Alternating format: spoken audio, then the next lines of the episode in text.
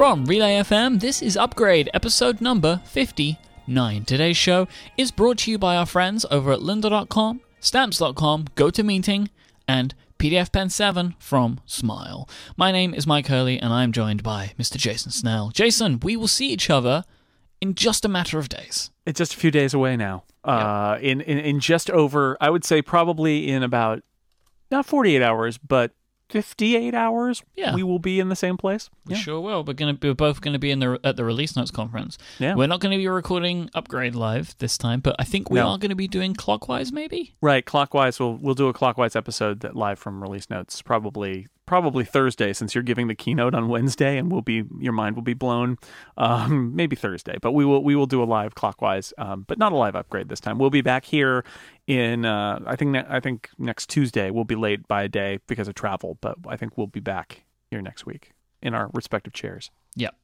But uh, yeah, it's going to be nice to, to go Yeah. to the release notes, and I'm looking forward to speaking. I'm going f- because it sounds like a good conference, and I'm somebody who's got an independent business now, so I'm actually interested in the business focus of that conference. But I'm also going because the list of people who will be there, including you and Stephen, uh, it's a, like a little impromptu relay meetup, and Mhm. that's it's nice to to see you guys in person. So Yeah, we have fun. yeah, and and in fact, one of our listeners will be there too. I know uh, who's attending.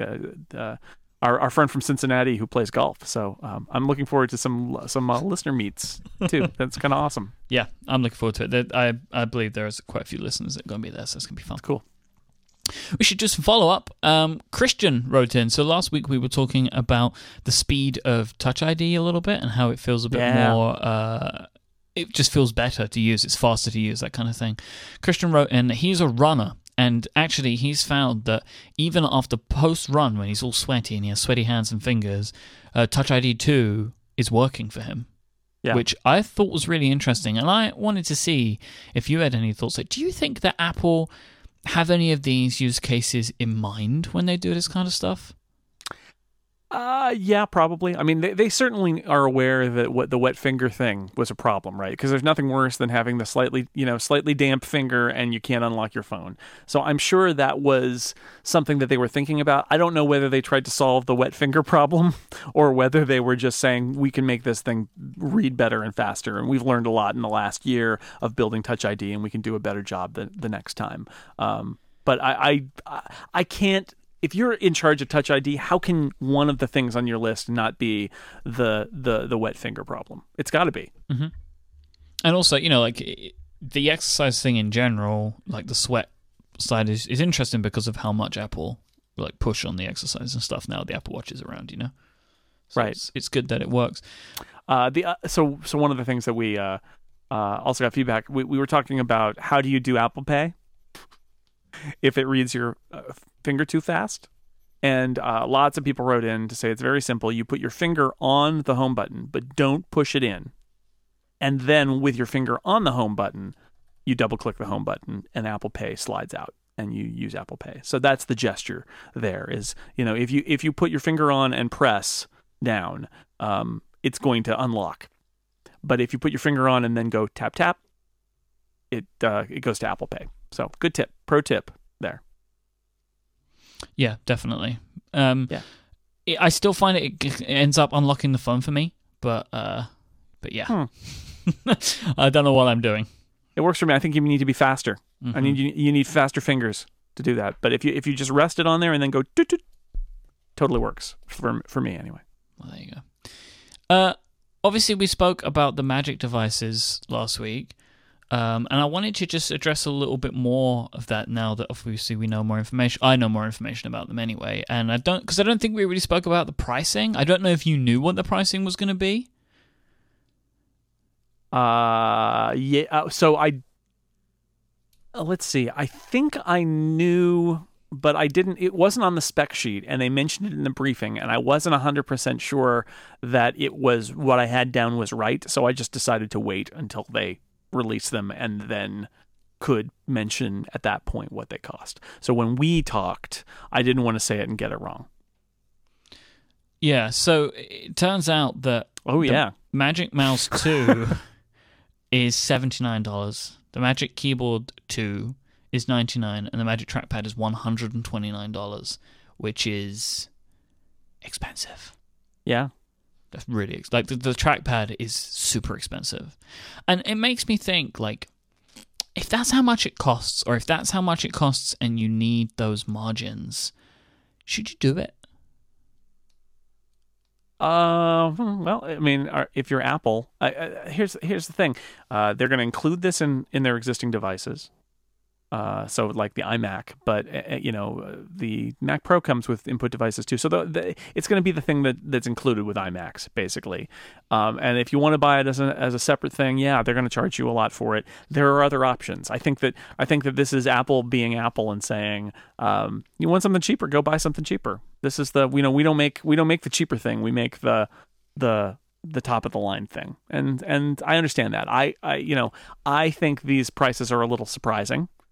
Um, at the same time, are a lot of people are going to buy the Magic Trackpad too, even even at one hundred twenty nine dollars. So, you know, that's that's the story of Apple, right? Is that, a, that you look at the prices and you're like, wow, that's you know, it's good, but it's also a little bit pricey, and then they then they sell a lot of them. So I'm a little surprised. I think there's a lot of tech in that trackpad, especially uh, the $99 keyboard. You know, there are a lot of keyboards that are expensive. That that that doesn't seem too unreasonable. And if if there's a big glass trackpad out there that costs a lot less than that, I'd like to know about it. I I suspect that you know this is this is a high price, but for the tech, not an unreasonable price, and uh, nobody's making you buy it. I mean, I, I think that's the thing is that if this was a must-have, but then it would be different. But it's you know if you want the full-on Apple Glass trackpad experience on a, a system like a you know like an iMac, um, this is this is what it costs. And if you'd rather just have a mouse or a trackpad or something, you, you or a trackball or whatever, you just buy that from a third party if you want to. If you're not satisfied with with uh with the prices that Apple provides, so it, it is interesting. There, you know, uh, sometimes Apple makes products that are a little aspirational. They're they're higher tech than all the other products out there on the market, and that's purposeful. But they're also higher priced, and that's definitely happening here. And then, of course, we have the charging port on the bottom of the mouse, right? So when you're charging it, it makes it unusable. And a lot of people have been very upset about that this week, um, citing it as a uh, a sign of poor Apple design, the uh, the death of Jony Ive, and the, you know the the the, the upsetting of Steve Jobs' ghost. What do you think about this? Uh, I don't know. I mean, I'm glad that I my my interest in mice is so low that I I made the tactical decision of reviewing quote unquote the mouse in my as a footnote in my trackpad review where I said, "Yep, there's a mouse." because I just kind of don't care about mice. I don't understand them. The fact that it doesn't it doesn't have pressure sensitivity, so it doesn't do force touch. Um, I, you know what's new about it? It they uh, there's a whole uh, lavish uh, article on Medium by Steven Levy about the amazing uh, design decisions that went into making this mouse, and they changed the material that the feet the, of the feet and all this stuff, and is it clicky enough and things like that. And that's you know it's fine. It doesn't interest me at all. Um, but it is a little fascinating that for whatever reason they just decided. Uh, it was okay to put the charger on the bottom and not try to engineer it for the to put the charger on the back so that you could use it wired. And um, I think it's a fair point to say that the other devices are engineered so that you can use them while they're charging, but the mouse isn't. And why is that? And there probably was a trade off. Um, that they the, in the design process, I'm sure that they had this argument. I think people who um, suggest that Apple doesn't consider all this stuff uh, which happens all the time on the internet, uh, that it, it's foolish. Of course, they considered it, and there was obviously an argument about it. And I think at some point, what happened was somebody said, "Look." The chances that people need to use this wired are almost zero. Nobody needs to use this mouse wired. And by moving it here, um, we get this other thing in our design. It makes this is the thing that's keeping it from being clicky. This is the thing that's that's keeping it from being lighter or whatever they prioritized. And we can say um, you could very much argue maybe that's the wrong priority, but I'm sure that was the argument. And then the, the the third part of the argument was probably if you look if you plug this in for 30 seconds, you can use it for until lunchtime. So it's not that big a deal. Um, you're not gonna you're not gonna stop doing your job because your mouse ran out of battery and we're going to have software to give you a warning saying you should charge it tonight because it'll run out of battery tomorrow, and that's good enough. And uh, so that that argument about putting it on the back and redesigning all of the other hardware um, of the mouse around it so that they could charge it on the back rather than having kind of a you know the whole thing on the back kind of floating as part of the mouse.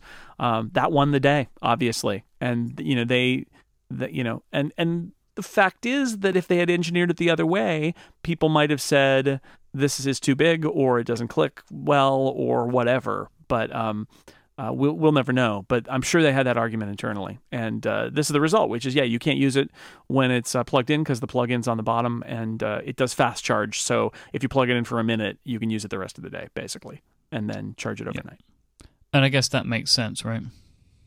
Like you know the, the, fast charging thing. It's like well, there's your trade off. Like you, you, know, it's like the idea of we want to we want to hide the lightning port. We want to put it down here. Okay, what can we do? Well, we can do this. Fine, that's a balance. Like that's how I imagine that kind of that that design went through. Yeah, yeah. I mean, you have to. There are trade offs, right? And, and if you think about the way that the the mouse is designed, um, I I don't I don't feel like there's a really obvious thing at the at the at the head of that mouse at the at the top of that mouse where um, well, why didn't they just put it right here? I mean, they, it would have been a very different hardware design if they'd put it there. And, and at some point, they decided it just wasn't worth the trade offs that they were willing to make to put it there for something that uh, there's a very narrow use. Mean, basically, they're saying, look, if you want a wired mouse, go buy a wired mouse. We're not making it and uh, and then secondarily, if you uh, are worried about charging it, don't be because you're going to get a battery warning like three days before it runs out of battery, and you need to charge it for 30 seconds uh, in order to use it until your lunch break or until you go home. And uh, you know, I think those are perfectly fine arguments. Um, I don't think it's a requirement that you be able to plug in a mouse and use it simultaneously. But I see the point that Apple opens themselves up for this sort of criticism. I, you know, I, I see it. Um, and in fact, I think what I would say is, you know, the PR spin on this was, well, it charges on the bottom, but you can charge it really fast. That was the PR spin. And, you know, maybe, maybe in Steven Levy's article, which didn't have this in so far as I can tell, maybe somewhere Apple should have said, here's why it's on the bottom. Here's the decision we made and why. And they didn't. And um, I know that, you know, one PR school of thought is don't ever open yourself up for criticism. Don't call attention to something like this. But it would be interesting to see how this would go if they said, yeah, it's on the bottom, but nobody's going to care. And what you get for it being on the bottom is whatever the answer is there. Uh, but they didn't certainly didn't forget and go, oh, geez, where do we put the lightning port? Uh, I guess it's got to be on the bottom now. that didn't happen. But sometimes you read Twitter and you feel like people are like, ah, we got you. You forgot this. Nope, they didn't forget it. They just made a decision that opened themselves up to this, and and uh, sort of surprisingly, they didn't have a didn't have a story beyond just well, you can charge it fast, so it doesn't matter. But as you did briefly mention, like this is their own doing, like. The, the way that Apple always position themselves as sweating every detail and, and all that yeah. kind of stuff ends up in a scenario where they open themselves up to this type of criticism and right so you almost need to blunt it, right? You almost need yeah. to say, here's why we sweated this detail because this mouse is appreciably better because we moved it moved the plug to the bottom and tell that story. And it may or may not be true. It's spin, of course, but it's interesting that I don't think we've heard that story. And that opens that that along with their track record opens them up to that kind of criticism. Totally. Yep. So um you also did some testing with the Magic Trackpad 2 on some other Macs rather than the iMac. I did. Um, one of the interesting things about the Magic Trackpad 2, unlike the mouse and the keyboard, is that it says that it requires a uh, uh, Bluetooth 4 Mac, which are not. That doesn't go back that far, actually. That that's two or three years in most models. Um, the old the old cheese grater um, uh, Mac Pros don't support it. Um, lots of, lots of older systems don't support it. And so this is one of those things where people were saying, "Oh, I really want it for my older iMac, but my older iMac doesn't have Bluetooth 4." And so I did try this. I don't know. I, have heard conflicting reports about whether somebody who uses like a YouTube or a, a USB dongle like that does Bluetooth 4, uh, whether that would work or not. I've heard, you know, some people can get stuff to work with that and other people can't.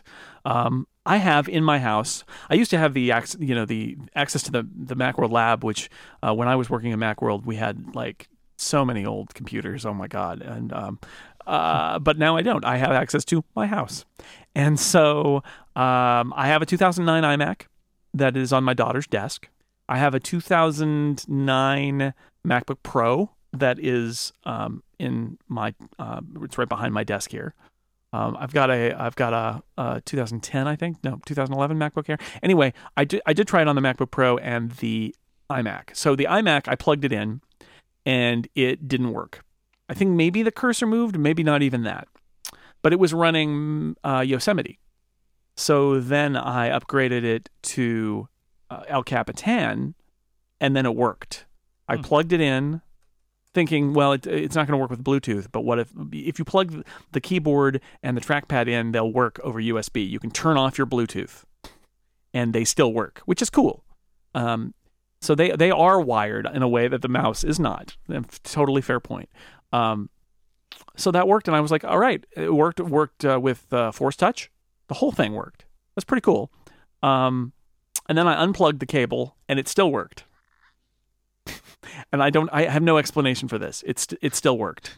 Maybe Um, it just like became friends and didn't want to leave. It did You not know? want to leave with the whatever the incompatible, and it may be that the Bluetooth, uh, because it's not Bluetooth LE, maybe the the battery gets uh, run down faster. It may be that there's some sort of like sleep mode that that kicks in at some point and disconnects that uh, makes it a really bad experience. I heard from somebody who tried on an older Mac to use it, and they said that it worked for a little while and then it stopped working and they couldn't get it to work again. And it may be that this, uh, you know, it- since it's not supported, there may be bugs. That one of the reasons it may not be supported is that they couldn't get it to work to to Apple satisfaction, and so they just uh, they just uh, said nope, it's not supported.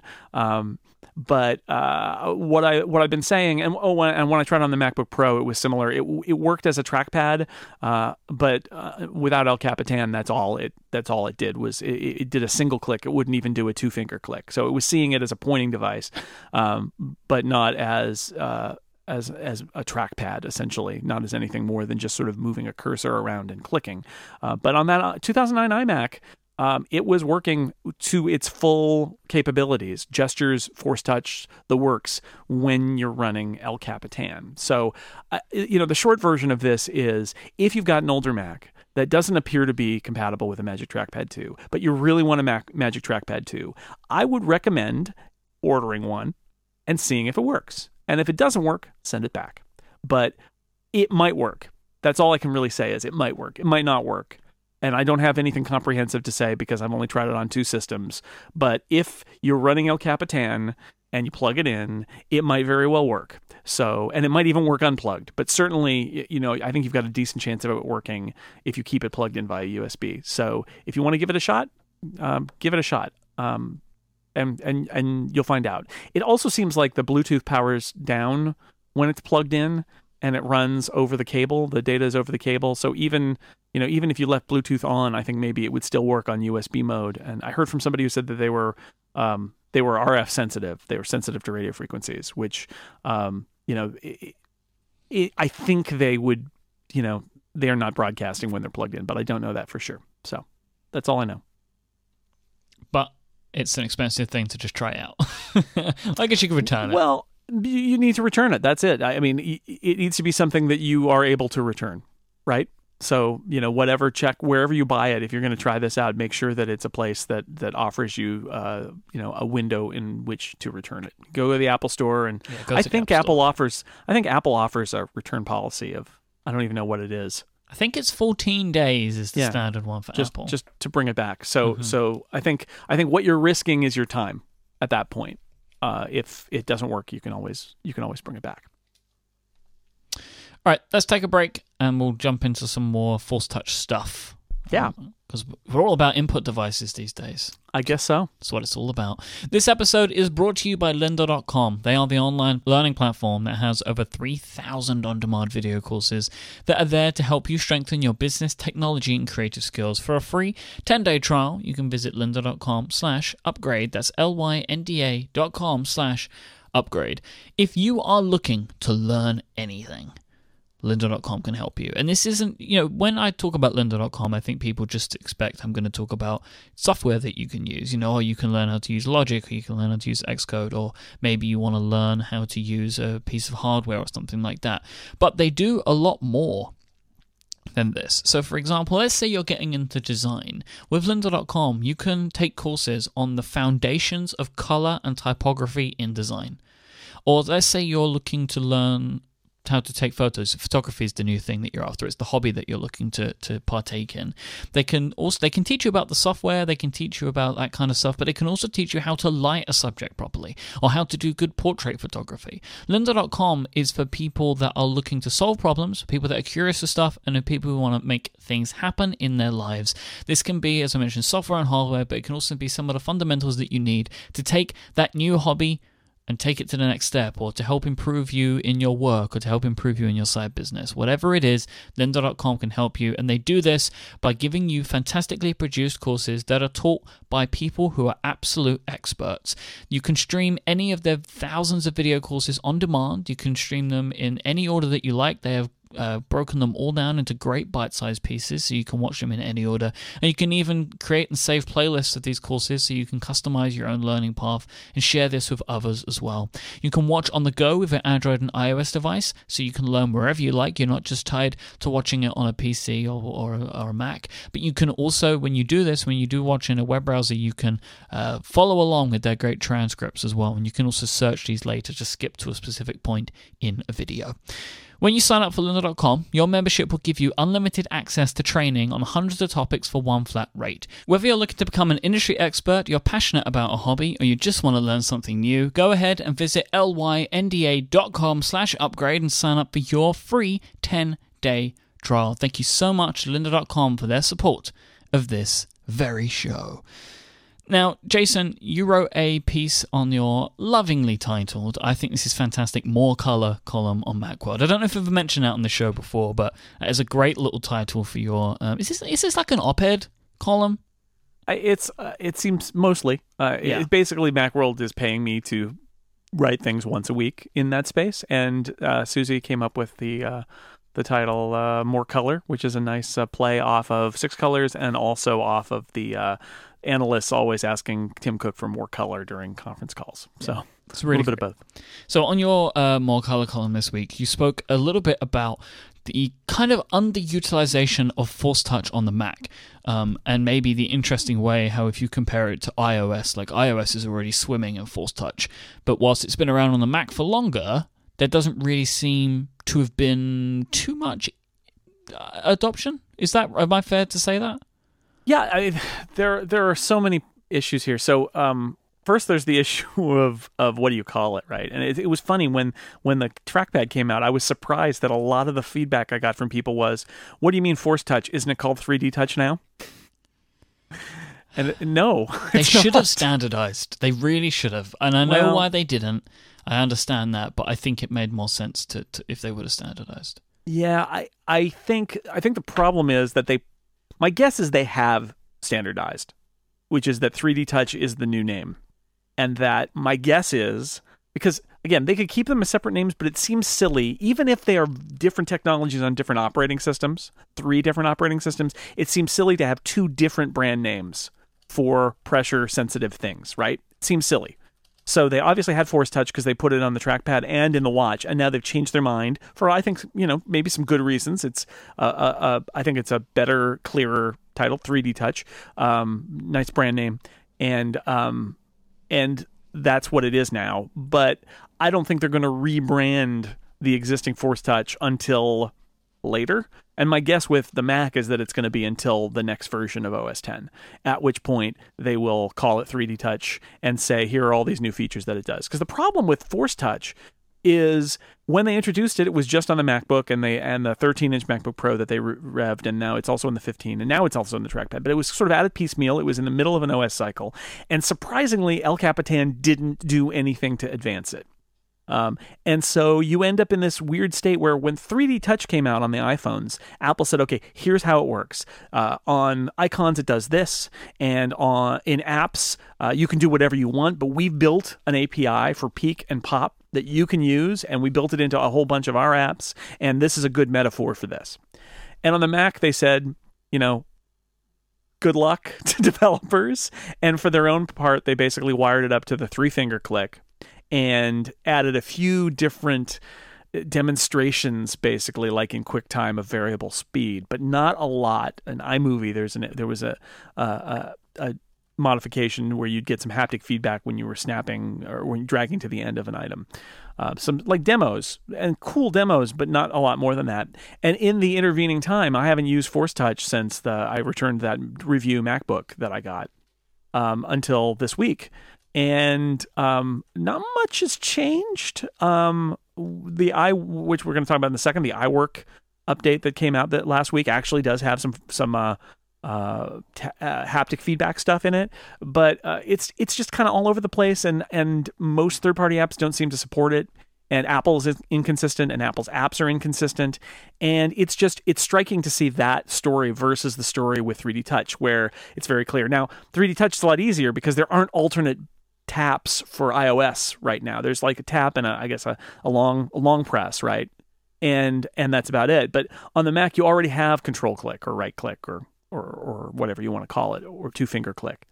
And so uh, what do you do? You can't count on this being there, and it seems kind of pointless to waste it on just another gesture for the control click. So they made it the three finger thing, but the three finger thing is where you kind of stuff everything that isn't important because most people aren't going to ever three finger click on something. So it's kind of it's just it's all over the place. It's not consistent. Uh, the names don't match. I, it just it strikes me that they had an opportunity to do this uh, and clarify this with El Capitan, and they didn't. And we may all be waiting until the next version of OS 10 before we get more clarity. Because I do think they need to do Peek and Pop or something that's the equivalent of that on OS 10 and uh, you know and just like on ios it's not mandatory you can't expect it to be there because there are lots of devices that don't support it. But if you do have a device that supports it, you know how it works, and it works that way in pretty much all modern apps. And on on the Mac, you know, there's not much there. There's just not that much there. Yeah, I mean, I wonder why uh, they didn't create Peek and Pop for the Mac. Maybe because Force Touch is less of a marketing thing um, on the Mac than it maybe is on iOS? I don't know. Or maybe, maybe. I mean, do you know? Like, is the pressure sensitivity of the trackpads as good as the phone? It seems so, right? Because you can do like the multiple layer thing for the QuickTime yeah. moving around. Yeah, seems so. It's it's very interesting. Like, even if they wanted to keep the peek and pop stuff so it was more sellable on the iPhone, right? So they come up with this great thing. They'll put it so they're like, oh, we can do this, but we're going to put it on the iPhone because it makes a, a nicer marketing message to introduce it there. It's still strange that it hasn't come back to the Mac yet. Maybe it will, but you'd, you'd think that it maybe would have come with El Capitan. Yeah, that's what I think, and, and, I'm surprised that it didn't. And maybe it's just that they were not capable of getting it into El Capitan. Um, it's strange knowing that the Force Touch uh, was going to extend to anybody who wants to buy this Magic Trackpad 2 that that wouldn't be something they would consider and that it was in all their all their uh, new generation laptops now. Um but again yeah maybe maybe they weren't ready. Maybe the 3D touch stuff on iOS was being baked separately and until it got kind of locked in the mac people you know it, it would be very hard. Yeah. they could have done it but the other way to do it would be like okay we're going to unify our pressure you know sensitive stuff. We're going to unify it all. It's all going to behave the same way and we're going to put those in the ios release in el capitan. And probably what they said was you know what? We're just going to do it in ios. And uh, once we figure it out in ios and do it there then os 10 can can do it next year. And that's probably what happened. What's weird is the hardware is there now and was there before the iOS hardware was out. So I don't know. I mean, I don't have a problem with Force Touch as a concept on the Mac. There are moments where I, uh, what I would say is there are moments where I think this would be a really nice place if I could do an alternate click. This would be a really nice place if I could do um, a, a, force click that brought up a that executed a script or that brought up a, a contextual menu that was different from the usual two finger click contextual menu. Uh, it, it happens every now and then that I think this might be a good place for it, and you know they just it's not there. I, I think one of the reasons is because h- how many developers are spending all of their time using a device that's got one of these trackpads in it. Um, more now, more soon at least, I think, because they will get this device and they will be able to explore it more than maybe if they're just using a MacBook Pro. Because even, I mean, I know developers use MacBook Pros a lot, but are they using them as their main systems and are they using them as their main systems without like an external mouse and keyboard, eh, it's probably a smaller percentage. So I think this Magic Trackpad 2 could go a long way to increasing the number of third party developers who are at least aware of uh, Force Touch on the Mac. Uh, whether they'll do anything with it, I don't know. But it's just it's just kind of not being used consistently, and Apple could lead the way here, like they did on iOS with 3D Touch, and they and they really haven't.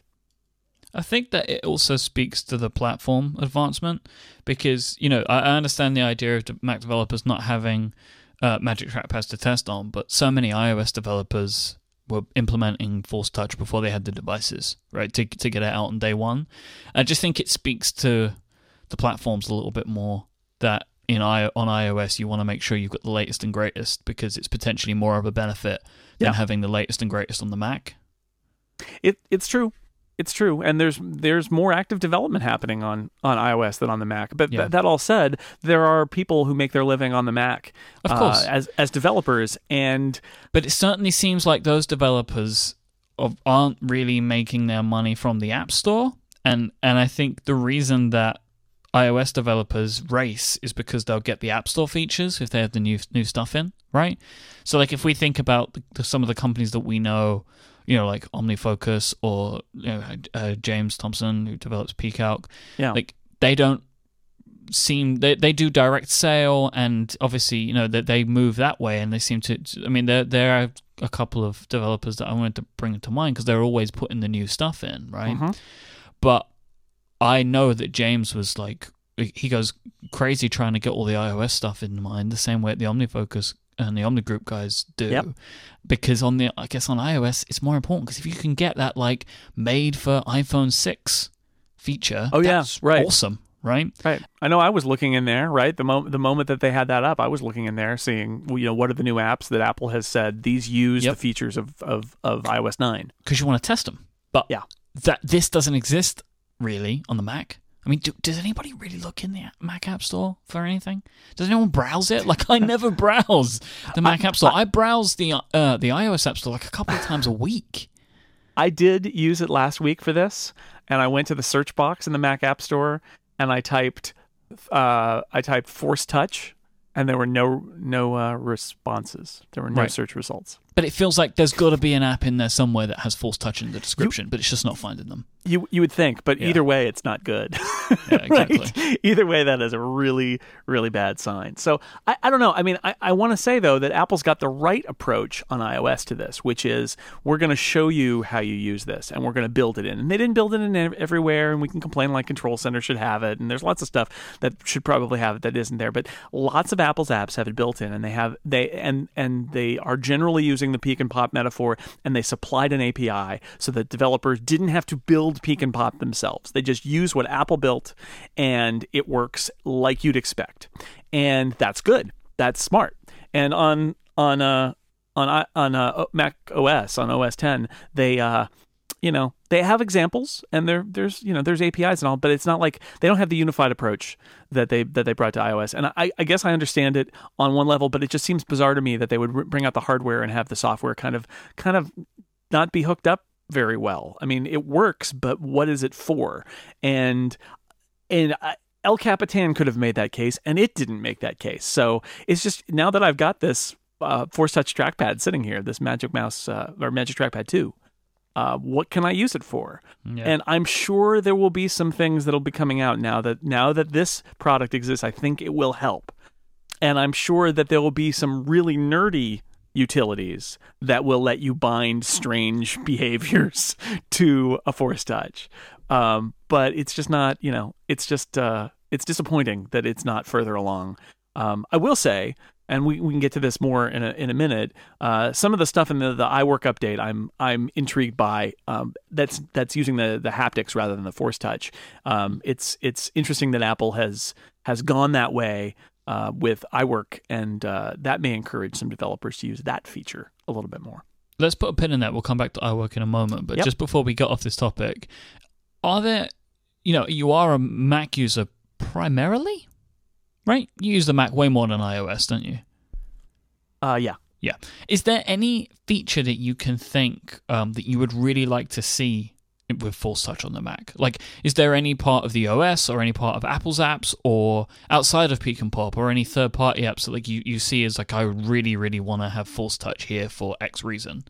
Well, for me, for me, a lot of it is about it's a pro- productivity boost. Is there something that I need to do with a keyboard shortcut or going to a menu that I need to do right here? Something I could select and then do. And the problem is, this is one of the problems with with the the UI is a lot of that stuff is on the contextual menu already. So why do you need an additional context? And what I would say is there are cases where the contextual menu is very general and I want something incredibly specific. And that's why I mentioned, you know, the idea of something that that takes a script or or runs an automator action or something like that where I could I could bind it directly to a script or I could bind it to a quick pop-up menu of like three things that I could that I could choose from instead of the big full-on contextual menu that I normally get. That would be an example. Um, I can imagine in something like Logic having the ability to do a force touch on something in order to get a separate set of controls. What or, I would uh, really love to do, because you know with Logic you can set um the, you can set your clicks, can't you, to be different tools. So you can choose two tools, right? So you can have Right. left click and right click effectively Uh-huh. as different tools. I would love to be able to have Force Touch as a third tool. yeah, sure. It'd be great, right? Because why not? I, I would. Oh, I would love that. Or even, uh, you know, it, better ways to zoom and pan. And I, I feel that there's some stuff there for the pro apps that could be really interesting. Um, I just wonder what could come out of the the more consumer stuff outside of Peek and Pop, which, as we said, should really, really be there now. Especially Yeah, in like messages and, and stuff like that. I would really like to see that. Yeah. Wha- Whilst we're talking about Peek and Pop, totally different thing, but I just wanted to mention this because it's been on my mind and it's just popped into my head. Peek and Did Pop, you, did you peek it first? I did, and it's there? popped in. Uh, Okay.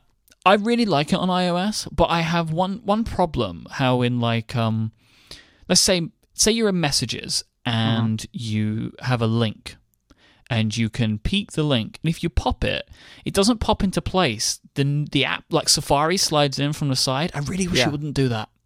Huh. I wish it would just pop it in because, like in Tweetbot, for example, I don't know if Twitterrific has peek and pop Yeah, same same thing. It's using Safari View Controller. but it just pops into place. Yeah. But with Well, it's something like they- messages on mail, it opens the Safari app and it it's like you're peeking it. Oh, this looks nice. You pop it and it goes whoop, and it just fly. And I just wish it wouldn't do that. I wish it would just open it. In a world with Safari View Controller, which is the new thing in iOS 9 that basically lets apps have Safari inside them, and it's like full on Safari, and then there's that done button that you can, you know, and there's some UI issues there that they seem to be working out. Um, Apple's apps should probably use it, Yeah, right? because it's nicer. It's a nicer experience. because then you never leave the app that you're in. But instead, Exactly. all of Apple's apps g- go from messages or mail or whatever and open the full Safari instead of using Safari View Controller. I think that's a really interesting uh, ar- ar- argument that, uh, you know, if I want to use Safari, I'll be using Safari. And if I want to open this in Safari, I can do that. But the default should probably be just open this page here. And then when I'm done, I'll continue on with messages. Because that Or mail. action, like the the the the idea of opening the extra app, it breaks the, the like the UI flow of Peek and Pop, because when it pops in, it opens another app and then loads it again. Yeah, it's no you you I I never I never really considered that, but you're absolutely right that that there is um that that's actually bad. I would say bad user experience, right? Like if you're in Mail, why why would it not flip up a uh and th- this goes in general, I think. It, why would it not flip up a, a Safari View control? I mean, there, there. I'm sure there's a whole big argument there, but I, I do wonder with some of these if it, if it perhaps is just that that's not how it's been done in the past. And I, I wonder, did that argument happen, or was it more like, look, too much. We're not gonna we're not gonna debate Safari View Controller in mail. We're just gonna ship it the way it's always been. But wouldn't it be? I think there's an argument to be made that it would be. A, it's always a better user experience. And again, I'm I'm not saying that this is true. I'm saying it's a, there's an argument to be made that it's always a better experience to stay in the app you're in when you click a link to a web page bring up the Safari View controller in iOS 9, and then when you're done, you dismiss it because you're in Facebook or you're in well, they don't use it, but you're in you're in Mail, you're in Messages, you're not in Safari, and it would actually reduce the number of times you'd have to see that little thing in the corner that says "Go back to the app you were in before." And like, and if you think that you know the majority of people probably use third-party apps mostly, right? Or like at least we do. We use third-party apps more than Apple's apps.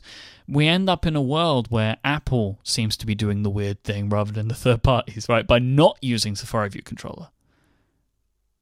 So yeah, just something. It's just it's just something that I, it's been bugging me. So I'm pleased that I remember to bring it up. But we should talk about the iWork update. But before we do that, Jason, could you please thank Stamps.com for sponsoring this week's episode? Indeed, Stamps.com is uh, is our is one of our sponsors this week, and I've been using it. I've actually been using it a lot the last couple of weeks. Um, most of us, especially if you're in a small business, you're trying to find more time to get things done, and trips to the post office and waiting in line and having them weigh your packages and having you know having to get postage and and uh, drop things in the box and all that. It's just it's a hassle, and the the world we live in uh, with our with our computers and printers and things mean you don't have to do this anymore, and that's enabled by Stamps.com. Uh, with Stamps.com, you can buy and print official U.S. postage. It's not anything weird. It is official, approved by the U.S uh, Postal Service. Uh, postage right from your computer and printer. They will send you a digital scale. It automatically calculates the exact postage you need. It's great. There's a browser plugin. It's crazy, and uh, you know it's a USB scale, and you put uh, a, a, box on it or or a thick envelope, and um, in the web page form for stamps.com it like puts in the the weight immediately it's crazy oh, wow it's it's, it's kind of like all right, I'll move on. I, I keep expecting to have to put in the weight, and so no, it's already in there because the, there's a there's a browser plugin that does it. It's it's it's very cool. Um, so it all happens right there, automatically calculated. You don't have to spend time going to the post office. You can do it from your desk with Stamps.com. You print the postage you need. You put it on a letter or a package. You know, you can tape it on. They've got some, uh, you know, they've also got some like sticker forms available, but you can also just print it on paper and tape it on, and that's it. Hand it to the the mail carrier when they come to your door and they'll take it away and you're done and you didn't go to the post office. Now, stamps.com is a service. It costs $15.99 a month, but you don't have to make any long term multi year commitments like postage meters require. There are no markups on postage. In fact, you can get postage discounts with stamps.com. So it's really a no brainer. I've been using it a lot. Um, I, we won, so the Incomparable won the Parsec Award, which is a sci fi podcasting award, uh, for the second time, which is pretty awesome. Um, because really, once you win one award, you're an award winner forever. It's, beautiful. it's a beautiful thing. just need one but we've got two parsecs now. So um, they have, they have neat little trophies with stars on them, and you can get um, you can you can. Uh, I bought trophies for all the panelists on the Incomparable, so um, I need to, they sent them to me in a big box, a giant box full of trophies. So I had to had to send those out, and I actually went to the post office once and got a bunch of their prepaid. Uh, well, they're not prepaid; they're standard boxes, and Stamps.com works with that. So I was able to go into the Stamps.com interface and say, okay, I'm using the Postal Service box um, here's who I'm sending it to. It calculates all the postage. It prints the label. I put the label on the box. And then again, my letter carrier comes to the door and I can hand them a stack of boxes and say, take these away. And that's for their flat rate. I, I have also sent some things where it's just a cardboard box from my garage, wrap it up, uh, weigh it, put in the dimensions, and uh, hand it to the postal uh, worker when they come to my door. Pretty great. You can sign up for stamps.com right now. Please use this promo code, upgrade the name of the show you're listening to, for this special offer. You get a four week trial of stamps.com, and there's a $110 bonus offer, including postage and a digital scale. So don't wait. Go to stamps.com before you do anything else. Click on the microphone at the top of the homepage and type in the word upgrade. That's stamps.com and enter upgrade. Thank you to stamps.com for sponsoring Upgrade this week. So we finally got some updates uh, to pages, numbers, and Keynote uh, across the board. Yeah. Right? So we got iOS and OS 10 updates. Um, I know that people hate it when you say things are late, right? But this this, this was late. You know, because it's like it's not late until Apple says it's late. This was late, right? Th- Yeah. Why would they not have had it- th- these ready to go when the new phones shipped or when iOS nine shipped? Like they were late, right? Is that fair to say, Jason? Yeah, um, on the Mac side, the same thing, right? On the Mac side, the the apps hadn't been updated in ages, um, and didn't get updated with El Capitan or iOS nine, but they did get updated. Yeah, they're Um, here now, which is great. We had we had uh, this was a topic on Clockwise at one point, which was like concern that Apple did Apple need to care about iWork anymore now that you know Microsoft is is on iOS with good apps and Google's got good apps on iOS. You know, I work is iWork uh, originally it was sort of a hedge like you can be productive on the iPad, but now there's so many ways to be productive. But they did they did finally update it. So full credit to them. It added a lot of features um, some of which are kind of embarrassing, like backward compatibility with old versions, where it used to be like you had to keep the old version around, and like when you installed the new version, it would move the old version into a folder, but keep it there because if you had old old files, they wouldn't open in new versions, which is just so bad. But they added they added support for for older versions. Um, and uh, and there's some there's some other cool stuff in there. It's it's funny that it took this long, um, but I, I'm glad they're here because for those people, I, I hear from a lot of people who rely on iWork, and I don't. I love Keynote, and I use that. I'm giving a presentation at a user group tomorrow, and I'm going to use Keynote. I, I PowerPoint is a lot better than it used to be, but I Keynote is my presentation tool of choice. And I actually use numbers a lot to make charts because I think that the charts and graph stuff in numbers is is very pretty. Um, yeah, that's why uh, I use numbers because I don't fully understand everything that Excel can do. Um, and I like the way that, that numbers charts look. If I have to make anything to send to somebody, like you know, like we sometimes um, I make like proposals for sponsorship, right? So someone will Mhm. say, you know, I, I have this much budget. What do you want to do with that? And and I'll put together a nice looking document in in pages and numbers, which is what I really like to use them for. I mean, I I do use Microsoft products um, quite a lot, but I tend to use them because people send me Microsoft files, Sure. right? They send me Word files and stuff, but it's it's not where I necessarily go. I I, I personally just the, the, OS 10 first UI of the iWork suite makes the most sense to me. Well, I learned back when the charting tools in uh, Excel for the Mac were um, really awful. I learned how to you know, numbers came out and they were pretty, and I learned how to use it. And now my understanding is that the, the the chart generation stuff in Excel is a lot better than it was. I don't know if it's as good as numbers, but it's a lot better than it was. The charts output can be made a lot prettier, but it's too late. I've learned how to use numbers. Numbers make pretty charts, um, and so I'm happy to I'm happy to use that. And and like I said about Keynote, uh, one of the funny things that they did do on the Mac side here is they um, they support uh, haptic feedback for. Uh, I think it's snapping to guides when you're in uh, when you're in some of these apps. So it's really interesting. I'm not sure whether I like it or not. I, well, I kind of like it. I think I think it's kind of interesting that um, in addition to the visual like snap when you're when you're moving to something and it's trying to show you alignment possibilities. So it gives you it gives it, it drops the um, it's not even snapping. It's dropping an alignment guide when you move it into proper alignment. I guess it does snap a little bit. Um, and that that that's great for lining things up. It's a great feature. But now you get this faint kind of like bump when that appears. Hmm. So it's almost like you can it's almost like you can feel the the location positions for an item as you're dragging it around on the on the canvas, which is kind of fun. So um, I, that when we were talking about the Force Touch trackpads earlier, um, I should say that this is an interesting bit of haptic feedback that they built into. Um, I was I was using it on numbers earlier today, and uh, it's kind of cool and uh, and uh, an interesting, different kind of interaction. Uh, you know, feedback model. Like it's in addition to the visual, now you've got a little bit of feel on that on that otherwise unremarkable glass surface. Now you actually are kind of feeling a texture in the app that you're using, which is uh, that's actually uh, pretty cool. That's bringing the whimsy via Force Touch. It is a little bit. I That's mean, not a bad I- thing. I think I think that Yeah. is a good thing. It's what Apple's good at. Like what you've just explained there, it's not needed, right? But it's nice that it's there. Yeah, I mean, what are the what are those um what are those alignment guides for? They're to give you feedback that you may be, you know, you've sort of snapped to a place that might be exactly where you need to be. And then, you know, and then when you move it a little bit, here I'm doing it right now. Uh, you get this little boop little thing that says, "Oh, now you're now you're in alignment."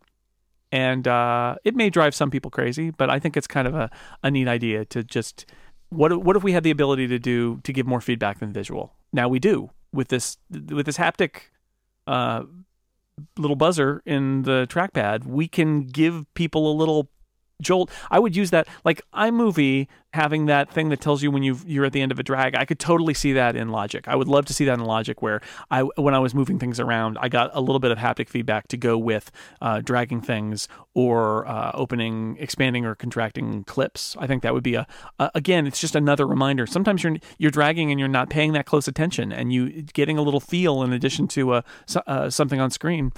I don't know. Is it you know it's it's new. It's a new interaction for me, and I don't know how useful it is, but I like the idea of trying.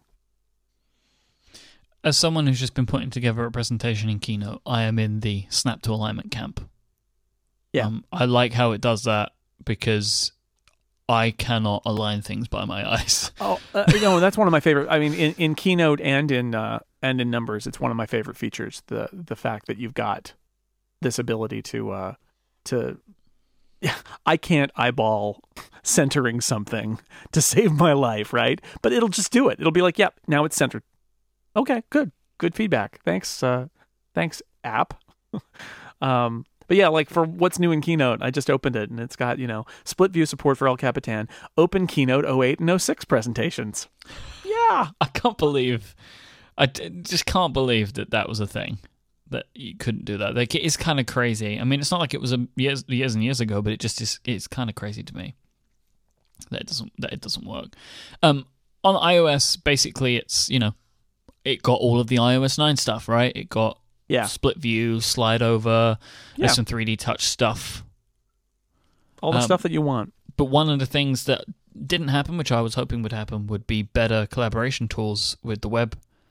Yeah, which came out of the web client. I guess is no longer called a beta. Yeah, I mean, um, they, they're saying that they're doing more with it, and I mean, I can't remember off the top of my head, but Apple has this big chart that I'll put in the I'll put in the show notes. And they're saying they're doing more, but it's still the idea, which is just crazy to me, um, of you know that you if you want to collaborate with somebody, you download your their a version that they share with you, then you Yeah. make your own changes to it. Like it just doesn't make Yeah. any sense. You No. can't do any collaboration. Um, and I think if you can't do collaboration like the Google Drive stuff, you you you can't say you do any. I feel like they're in the place that I think Microsoft was a while ago, which I think Microsoft is now in a better place where where you've got multiple people open on a document and they lock it at like for Word, it's like at the paragraph level. Um, and that's what you want is you, you, you start with it being uh, serial collaboration, which is like we've Microsoft. That was what their story was for a long time. Was like we've got we've got collaboration. Everybody can take a turn. It's like okay, well, what if I want to collaborate simultaneously with somebody on a long document where they're in this chapter and I'm in this chapter? What about then? Nope. Doesn't work, right? And now I think it does in Microsoft stuff. It definitely does in Google stuff. Um, but, uh, you know, Apple's got some work to do there. And I think you can do that all on the web, right? But not in the apps. Yeah, and, and it's, think- that's that's the that's crazy thing. Like there is an amount of it that you can do on the web, but the fact that you can't. I mean, because when when I, I probably should have prefaced that say it's it's about the apps for me, which is important. Right. Um, and the fact that you can't do the the stuff in in the apps is crazy to me. Like I've seen uh, Dropbox look to be doing something right. They've they've got their thing called pay, uh, what paper. paper. Paper, sure. Yeah, why not? Because everyone can have an app called Paper. Sure. Um, and we should call the Relay FM app Paper. Paper everything. Paper for Relay FM. Paper FM. Um, yeah. New show, Paper. It's just all the old shows. and uh, they haven't currently got an app working, and they, you know, they're saying maybe at some point, but there's no, doesn't really seem to be concrete plans that's being reported right now that they have an app, and it's like you've you've got to have an app, like you just you just do, like if you're making a tool like this, people are only going to be able to adopt it for ev- for collaboration if they can use it everywhere which is why you know some people don't like google docs but it's why it is it's irreplaceable for me. And i've tried some other services. Have you ever heard of quip jason Yes.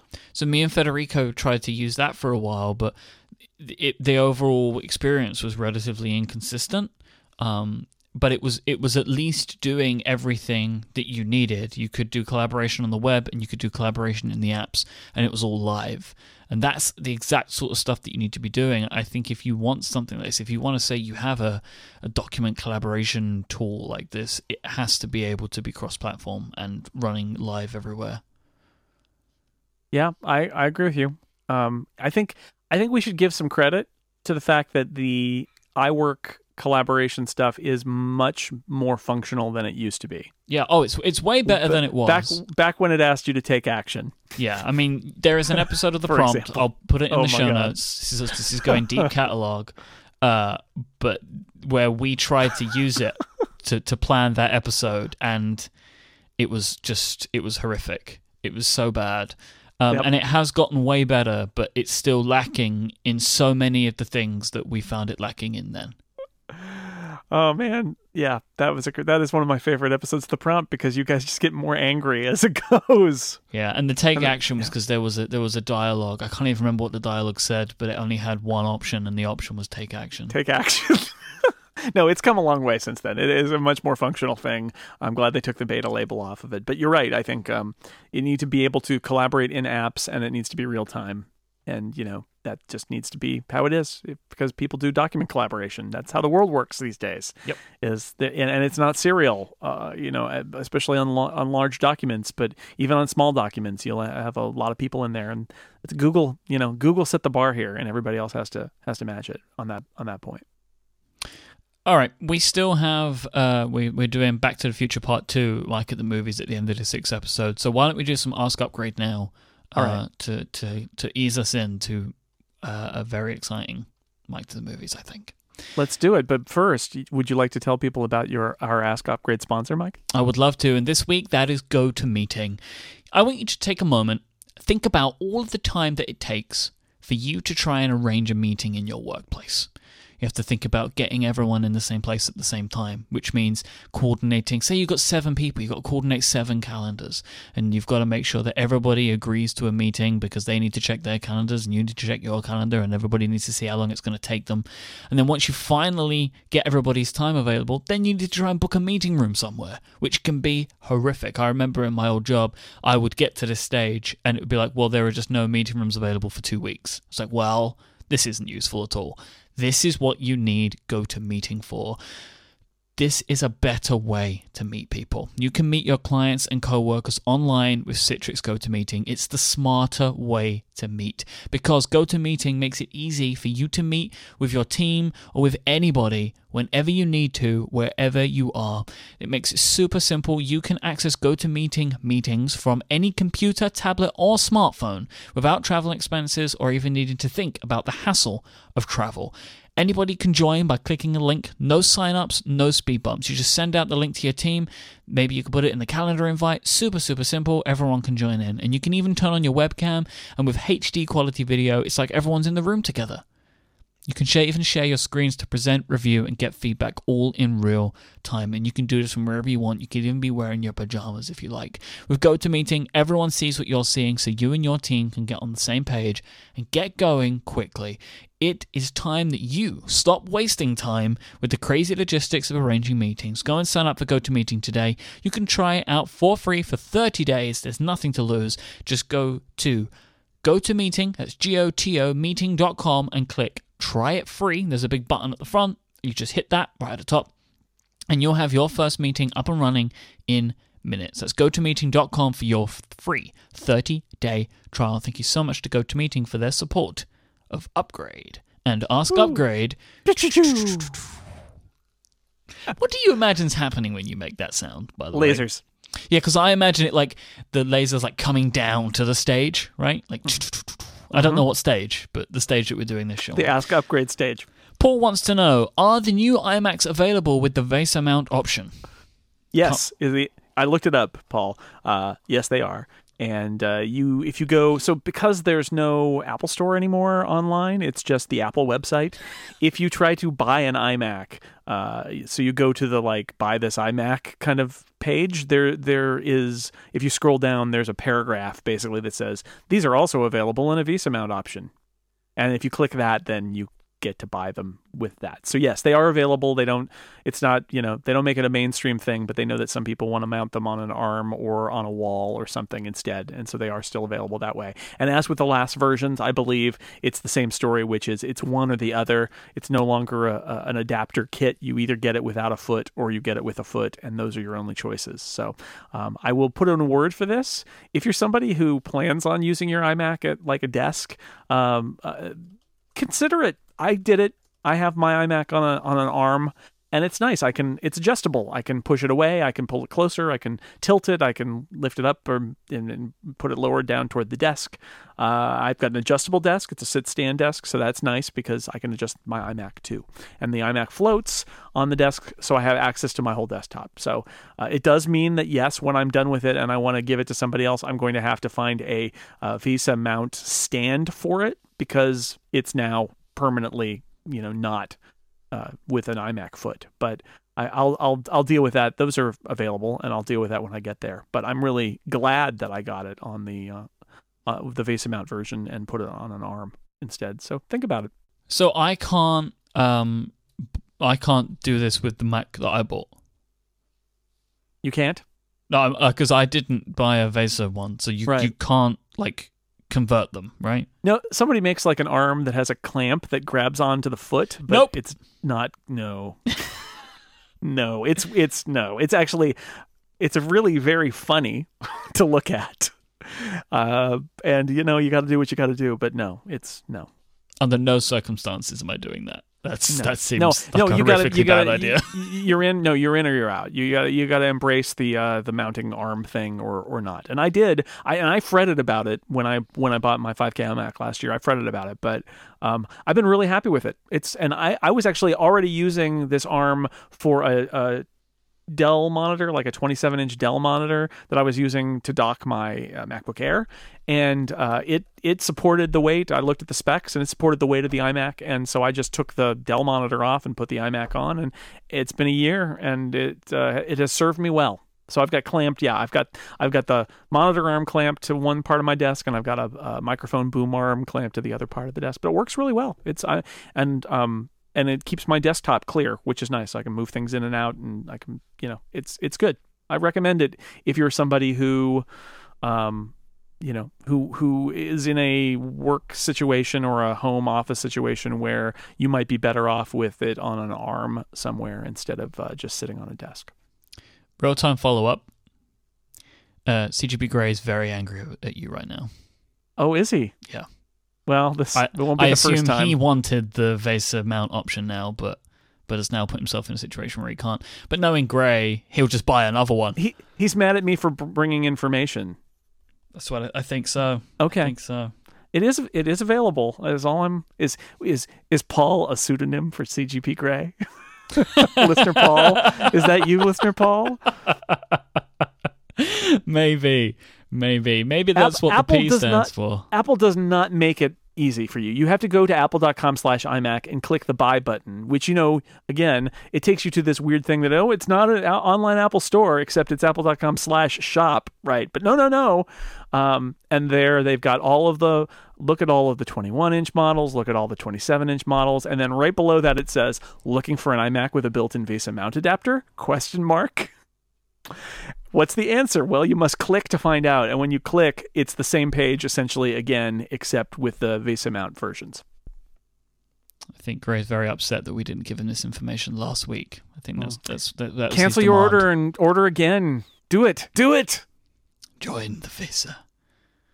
Oh, but it's being delivered tomorrow. Oh. so, oh. well then, so's mine. Actually, I think it's gonna it's gonna oh. arrive. It will definitely arrive whilst I'm away.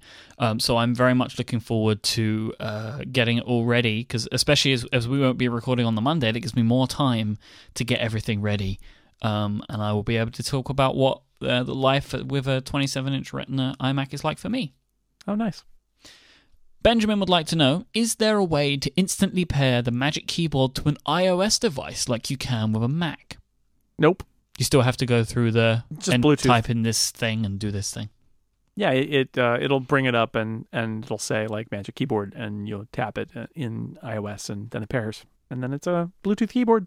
but there's no magic because it's it would need to be like a lightning to lightning cable or something, and I don't think they bothered. That's that if that yeah no, just Bluetooth pair it. It's fine. So uh, I have a question. So Yeah. well, a question to me actually. Hashtag ask up ask yourself on upgrade. I, I got that wrong. This person's name is Michael, but it's not me asking myself a question. Michael Oh, wanted to know um, what ergonomic keyboard I use Oh, because uh, I mentioned this, and I uh, I use the Microsoft Sculpt ergonomic keyboard.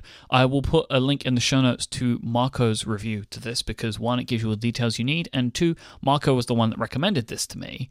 Um, it does not have a um, Mac layout. It is a Windows right. layout. Uh, but you can go in and you can actually, in keyboard preferences, you can change it to PC. So it kind of just works, right? Yeah. So I changed it to British PC because I have a British version here. Um, do, do you know the difference, some of the differences between US and British keyboards? If you've ever seen a British keyboard, you probably have, right? I have so on my on my visits to to the UK, um, and I think maybe I saw this on on a on might have even be been yours, but on somebody's laptop in the US. But certainly when I was in the UK, I was looking at, at somebody's keyboard, and I had a moment of like, wait, wait, wait, what what is that? Because you think, oh yeah, we speak the same language, it's all fine, and you you guys don't have our keyboard. No. We have a vastly superior keyboard with a beautiful key that we call the return key, which functions as the enter key, and it's this upside down boot shape. It's glorious. That's weird. And also, we have things like um, uh, above the two is quotation marks, and the at symbol is above the comma. Just little things like that. That's wild. And I have a pound key. Well, you should. Yep. So I can very easily uh, go hashtag crazy without needing to know a keyboard shortcut. Not pound as in as in uh, currency. British British pound. Oh, you have an actual like number sign. yeah, yep, we have that. It's on the keyboard. That's so strange. I love it. I'm a big. I love my. I love my uh, UK keyboard. But yeah, I so I use the Microsoft Sculpt. I like it a lot. I think at, at some point in the future, I want to talk about this type of stuff a little bit more because I am having some severe wrist pains right now. Right. and I want to. I'm trying out a bunch of different input devices, um, so I want to talk about these. Like right now, I am using a Wacom for everything. Um, so I want to talk about this a little bit more, maybe uh, in a future episode, uh, as this is something that is finding its way into my life. But luckily, I have lots of friends like uh, Mr. Syracusa who give me great advice of books and, and things to, to check out. So maybe we'll talk about this in a future episode. But I do really like the Sculpt uh, ergonomic keyboard. It's one of those ones that puts a hole in the middle of your keyboard and kind of slants Oh, right, everything yeah. towards it. Yeah, I can't use those, but they're better for for a lot of people who have ergonomic problems. Yeah, my problem is I can't use the others. So it's like it's Yep. you know it's best Yeah. of a bad lot. It's actually it's funny. People were talking about the extended keyboards on the uh, uh, that that Apple's keyboard doesn't have. Uh, it's 10 keyless. I was told by I think maybe Marco Arment actually. It might have been CGP Grey. 10 keyless is the proper term, which is a ridiculous term. But uh, the, the I like keyboard, that word. It's it's ridiculous. you know, it doesn't have the it doesn't have the extra stuff on the side. Um, but one of the reasons I like the really small keyboard, um, not not small keycaps. The keycaps are full size, but something like the new Magic Keyboard that is just uh, it doesn't have a number pad or anything like that. One of the reasons I like that is that it gets my uh, my trackpad closer to my keyboard. Yeah. And I like that because that's less sort of like spreading out that I have to do with my with my wrists. I, I it's all it's all just sort of right in front of me. And instead of having this very little used thing, since I'm right-handed especially, little used thing that sits between the keys that I type on and the the the trackpad that I use for for moving around on screen. So I Yeah. like I like that. I know that for some people, I also grew up using an Apple II that didn't have a 10 a 10 key, and so uh, I learned how to type numbers on the the horizontal number row instead. And I know that if you learned to use a keypad, then it's like death to not have it. But I I didn't learn on that, and so it didn't matter to me. Yeah, the uh, the sculpt is ten keyless, but it comes with a little ten key additional thing, Yeah. which is great, which you can put next Sure. to it. Uh, which I, I like that because All right. working in finance and banking as I did for so long, I am so fast on a 10 key. Like, oh, I bet. it's ridiculous. Sure. Um, it's it's one of those things where I don't even know where the keys are, but my hand does. You know. Anyway, um, I'm gonna go with uh, Message. Wrote in to say that uh, he's considering buying a 5K iMac with 8 gigabytes of RAM and later swapping it with a 32 gigabytes to save money. So, there's a couple of questions about this. Does it affect warranty? Which manufacturer should I pick? And did I consider doing this? So, Jason, do you know the answers to the first two? Does it affect your warranty? And It do, do doesn't. you, it The- doesn't the anymore. 27 no it, it, it, it the 27 inch imac has a ram door on the back you open the door and you put in ram and it doesn't affect your warranty because it's a user serviceable feature um, it's built to let users do that so um, i believe the 27 inch imac has four slots so i think it ships with uh, what it ships it does it ship with two four gig or I think so. four. I think it's two four gig, and I have sixteen. I think I just bought when I I bought it with a two four, and then added two more four gig uh, modules. So I have sixteen gigs of RAM. Yeah, and I think I think Steven said to me because I got the 16, but I said he he thinks it's two eights, so I Yeah. can still put more in as well. Yeah. Um, I recommend Crucial for RAM. Um, I've used them in the past. Uh, the prices are really good. Uh, they're really good in the UK and the US uh, because they have a UK supplier, like they also supply in the UK. Um, I've always used their stuff. I've always been happy with it whenever I've done this stuff. So I recommend Crucial because they also they also have guides as well for how to upgrade this stuff, um, which is really useful. Um, so I've used them in the past. I don't know if you have anybody else that you recommend for RAM. I I don't think I have any particular brand that I would recommend. Okay. So I would say crucial. Um, I don't know if other people will be upset at that. I haven't considered doing this. I decided to just go with 16, just put 16 in there because it wasn't massively more. And I figured I just want to get it put in and have it delivered to me. And I can put more in later if I need it. But I don't see myself needing more than 16 for a while. Like 16 for me is, is really good. That's really hefty. I have 16 in the Mac Pro, and I'm never in a scenario where I'm like, oh, I wish this had more RAM. It's just not Yeah. a, not a, not a thing that I feel I need. I feel like now that there are, for at least with some of the stuff that I'm doing, there are, there are bottlenecks in other places, and RAM isn't going to help it. Um, so you know. That's that. And uh, Hakon asked, which 3D touch setting do you use? So I'm assuming uh, that he means in the accessibility preferences. I've turned mine down all the way to the most sensitive, like the softest. Uh, have you changed it on your uh, iOS yeah, device? I think mine's I think mine's in the middle. I think mine's still the default in the Standard. middle. Yeah. All right.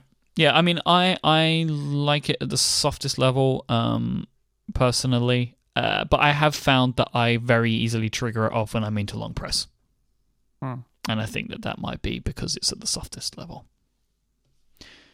So uh, I think that is it for Ask Upgrade, which means it's time to discuss Back to the Future Part Two. Yes. For a special Myke at the Movies, and uh, we will reiterate in a moment why we're doing this one and what makes it different. But before we do that, let me take a moment to thank our sponsor for Myke at the Movies this week, and that is the Great Smile and PDFpen 7 for the Mac.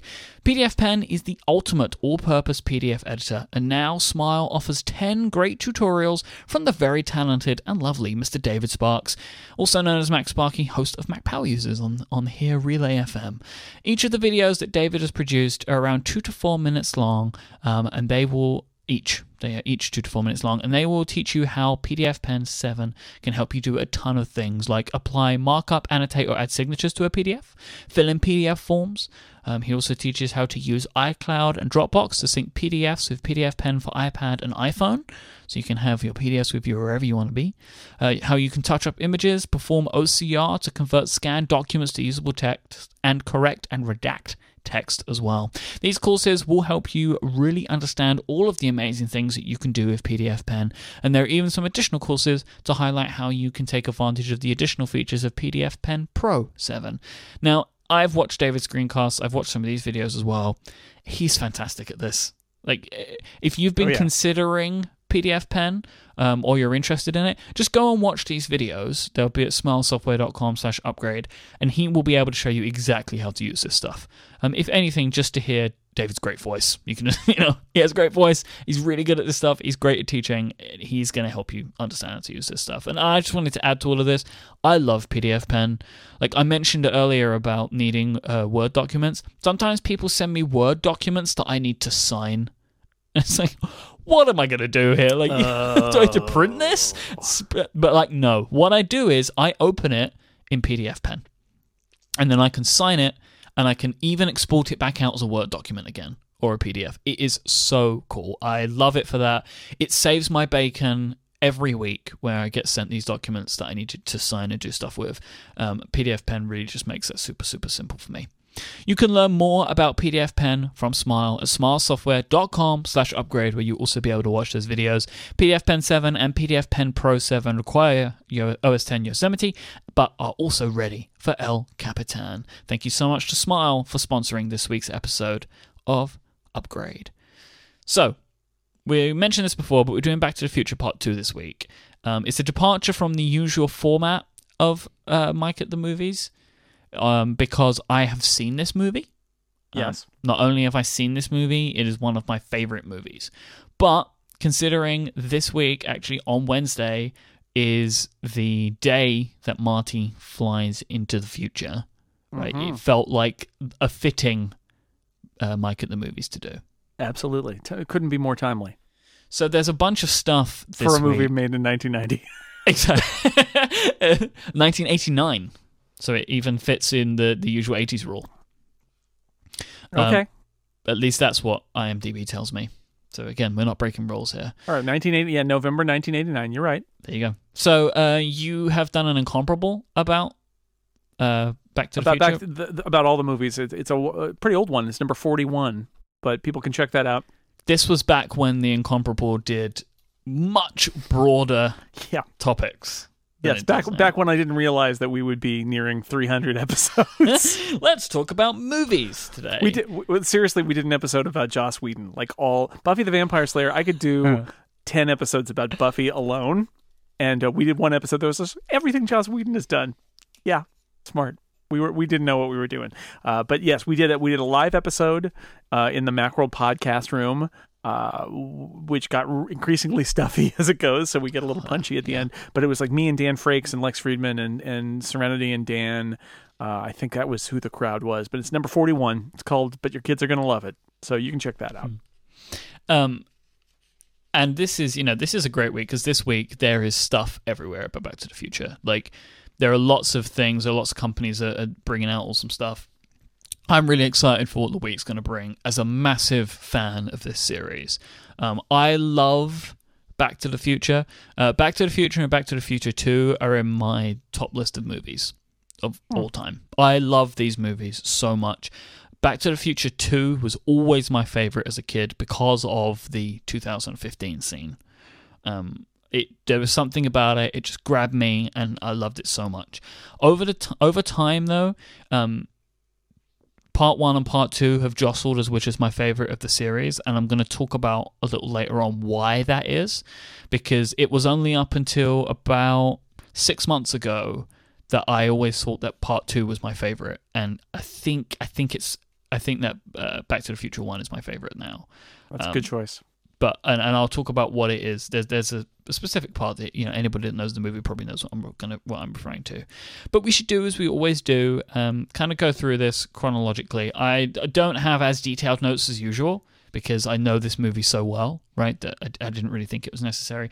And plus, I want to talk a little bit more kind of uh, about the movie and, and kind of in the way that it has influenced a bunch of things and how interesting it is to me now watching it with the context of it was talking about right now. Right. Which I like. But I did want to mention uh, listener Tom sent in a link to um, an Amazon.com listing for the 30th anniversary trilogy box set. Um, that they're selling, and there's a video that you can watch, which is an ad for it, and it's very, very clever because they are basically saying in the ad to show you the future that we would have had if uh, Marty and the Doc hadn't messed with it. So what they're saying is like we don't have all of the stuff that's in this because they messed with the timeline. Uh, I thought that was very clever. I like that. I wonder. lot. I, wonder if listener Tom is Tom uh, Tom Wilson who plays Biff in Back to the Future. Probably. We'll, we'll just say it is. we'll say it. Tom Tom last name withheld. That's headcanon Wilson. right there. That that is my head canon. Yeah, that's right. So, what again? Right. So, one of the consistent themes that I'm going to talk about for what I love about this movie is the way that it is intertwined with the first movie, and I love that this movie begins with the end scene of the first movie, which obviously they reshot because uh, Yeah. the actress that plays Jennifer didn't renew, like she didn't come Yeah. back. For some reason, yeah, they they they Lauren and I were talking about this when we watched this last night, and she says, "Well, given how little she has to do in this movie, and it's Elizabeth Shue they get to replace her, it, it's got to be that she wasn't available."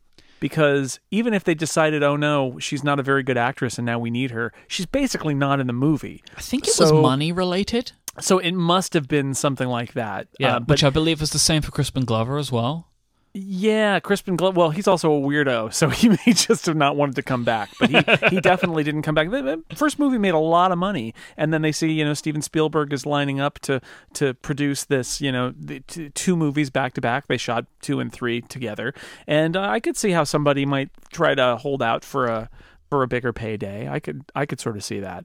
I, I think it hurts the movie because I really I really love the the original, and um this is a recreation of it here. Instead of it really being the same scene as the previous movie, it's Yeah. this not quite the same because it's Elizabeth Shue and she's got like a wig to match the girl from the other movie and her hair is really weird.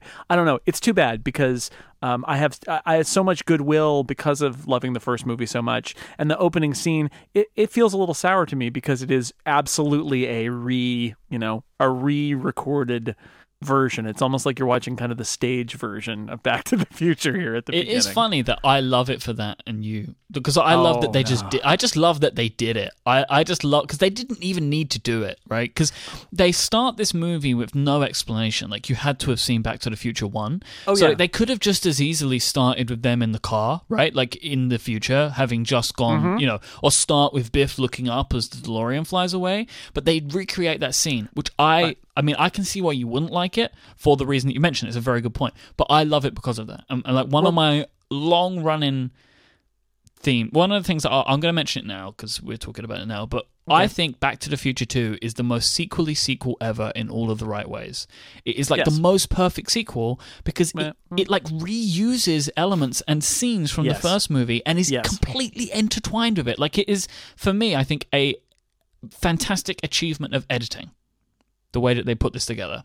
I, I agree. There's some amazing stuff in in here. I, I would say, yeah, we'll we'll we'll get to it. It- it- I think you're right. Biff Biff is the reason this scene is is replayed because you need to see that he. They have to have him look up and see and see them all go away. But it could have started there if you know they could have done it that way. Yeah, it, it's it's fine. I, I a conversation we had last night was, um, the at at the end of Back to the Future, it's a joke. It's a great ending. They they say goodbye to the doc. Marty's back. Everything's okay. He's with his girl. They're gonna go to the lake or whatever. It's all great. Yep. And then there's a great joke that ends the movie, which is he returns. He's got to go to the future. They're going to be married and their kids are in trouble.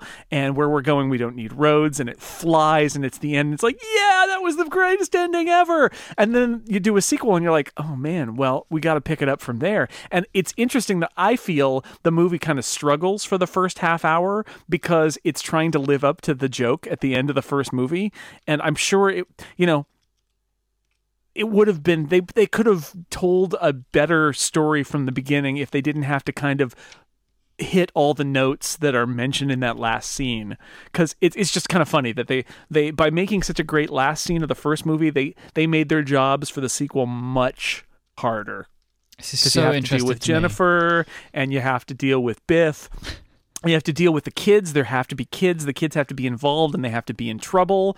Um, and and and that's sort of like they might have made different choices, but they have to live up to the joke from the first, which is a great joke at the end of the first movie, and it just changes the trajectory because they have to live up to it. then we get the fantastic theme, the Back to the Future Mm. theme, which I Yeah. love so much. It's great. beautiful. Um, who who scored this? It's Alan Silvestri, I think. Yes, you're right. You're right. So Silvestri. Yeah.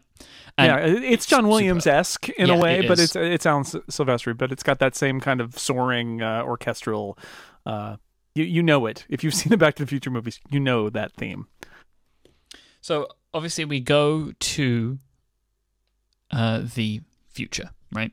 In Yes. what is one of my most We're in 2015. yes, the the impossible future of 2015, and this is probably. I mean, it's mainly for nostalgic reasons, but this is my favorite scene of any movie ever, because as a uh, since being a little boy, I have just been obsessed with this scene. I love this scene when they arrive in the future. Mainly the the scene from when Marty walks out into Hill Valley, into the town square. That's what I love. I I love that scene so much. Um, before that, hilarious to me how they just put Jennifer in the trash. Right, Oh. she's just. We'll, we'll Well, deal with you again- later. Like Again, we don't, we don't want you, in, now. you- yeah, we don't want you in the movie, so we're going to put you to sleep and stick you over here with the garbage. It's great, and we'll get you, but and not leave you in the car, and uh, because Biff is going to steal it, so or or whatever the reason is. But it's just it's oh, oh because you need to be kidnapped. It's so bad because again they don't they don't need her, but she was in the first movie or at the end of the first movie, so they've got to do something with her. And that's not the only time this happens. They dump her on the front porch later too. Oh, it's not it's not good. But then yeah, but then uh, the doc has to go. Uh, he's going to delay Marty's son so that Marty can take his place, and he basically says, and actually this is a laugh out loud funny joke, which is he says, Marty, uh, you need to you, you look just like your son now. You need to go out there, go to the go to the '80s diner, and buy yourself a Pepsi. Here's a fifty. yeah, That Yeah. kills me. That just kills me. It Here's is- a fifty. yeah. It's a it's a very subtle joke, but it's excellent. Uh, I'm drinking a Coke Zero right now, not a Pepsi Perfect, but I'm sure from the perspective of 30 years ago, both are equally ridiculous. Pepsi are releasing Pepsi Perfect this week. I know, but like in very I limited numbers. It, like 3,000 of them for 50. Yeah. I think it's $50. I think it's 50. It will cost you 50 to get a Pepsi Perfect. I think wish I could get my joke. hands on one easy. I, I Oh want to buy God. everything that comes out this week. I'm hoping and praying and praying that Nike release on general release the, the shoes. The self-lacing uh, yeah. shoes. They don't even need to be self lacing They just need to look like that. The They booty, the boot like shoes. because they did them for charity, Oh. didn't they? A few years ago, I think so. They did, So- and they were they were like a thousand dollars. so Marty walks out, and there, and here it is, the world of tomorrow, which is it is a wonderful moment of, of like, well, what's the future going to be like? Yeah. And and and here it is. It's this. It's a bright and sunny, and there's a movie theater that's showing Jaws, fourteen or whatever it is. 19. Yeah, Now it's really personal or something like that. It's, It's really, now really personal now. Yeah, really, really Yeah. personal. Yeah. Um, so I wanted to just I have a list here of some of the key advancements that 2015 brings, Mhm. and I would like us to assess them. yes. All cars are flying. Well, most cars are flying, and they're selling conversions for your old wheelies to be flying cars. That's actually a, an ad that I think Biff is involved somehow in the automotive industry at this point, right? Old Oh, no, it's Goldie Wilson. Oh, it's Goldie, third. Goldie, Goldie the third. That's right. It's and they're doing the conversions of your old wheeled cars to be the flying cars. 3D movies, which, funnily enough, in 2015 are maybe not as popular as they were in earlier years, but Yeah. but they are there, right? So that's one. Mhm. Now, this is the weird one, right? Is my assumption. You're going to have to explain this to me. The Cubs. The Cubs.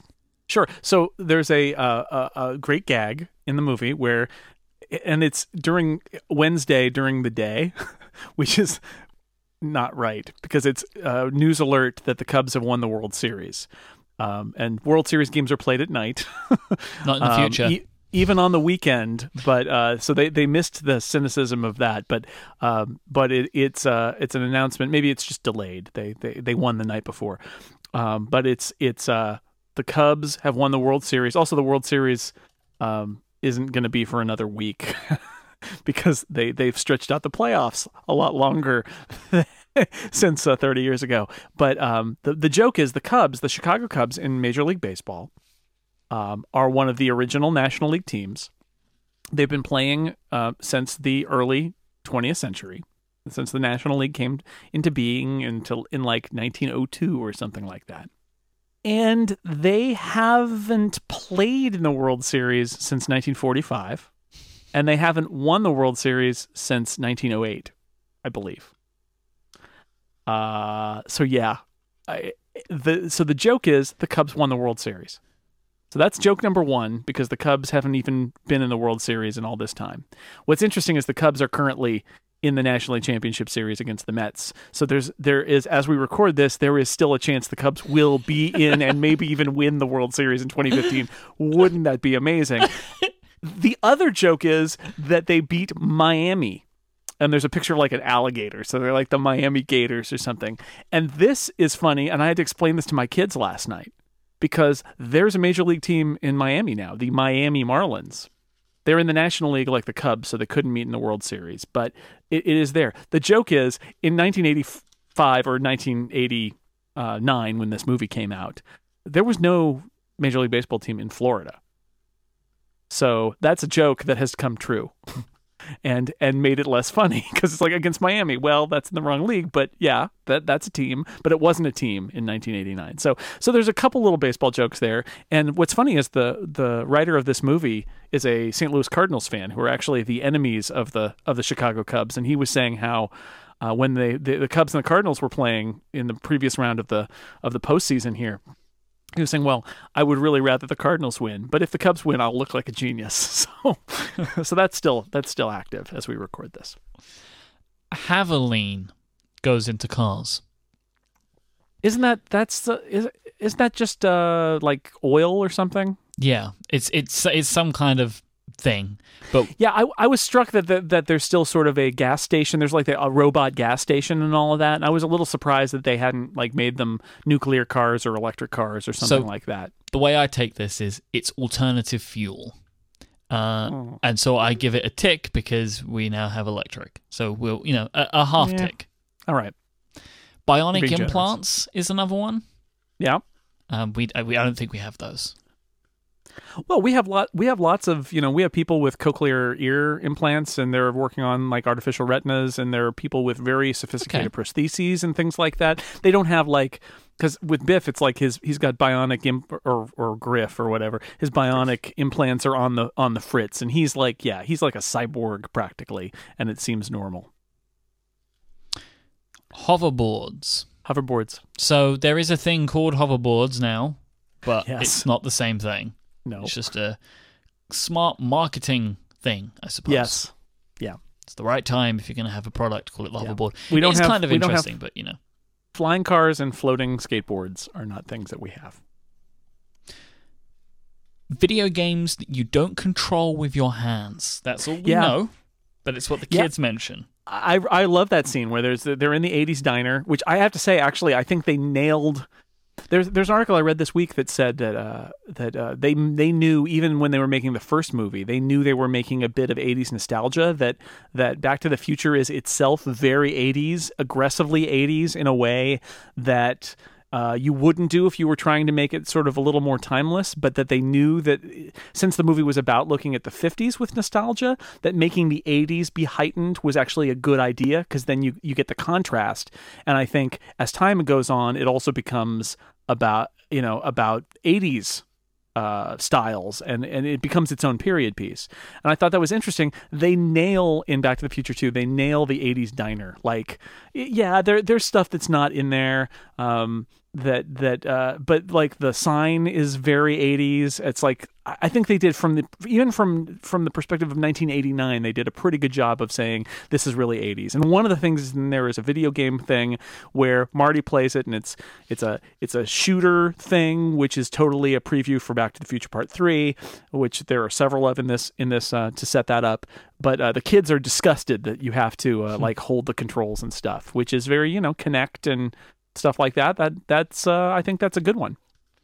And the last one that, that I wanted to point out was when, and this comes up later in the movie as well, when the clock tower guy approaches Marty and asks him to donate money to the to save the clock tower. He has a tablet like device in his hand with a fingerprint reader on it to, Yeah. to debit the money.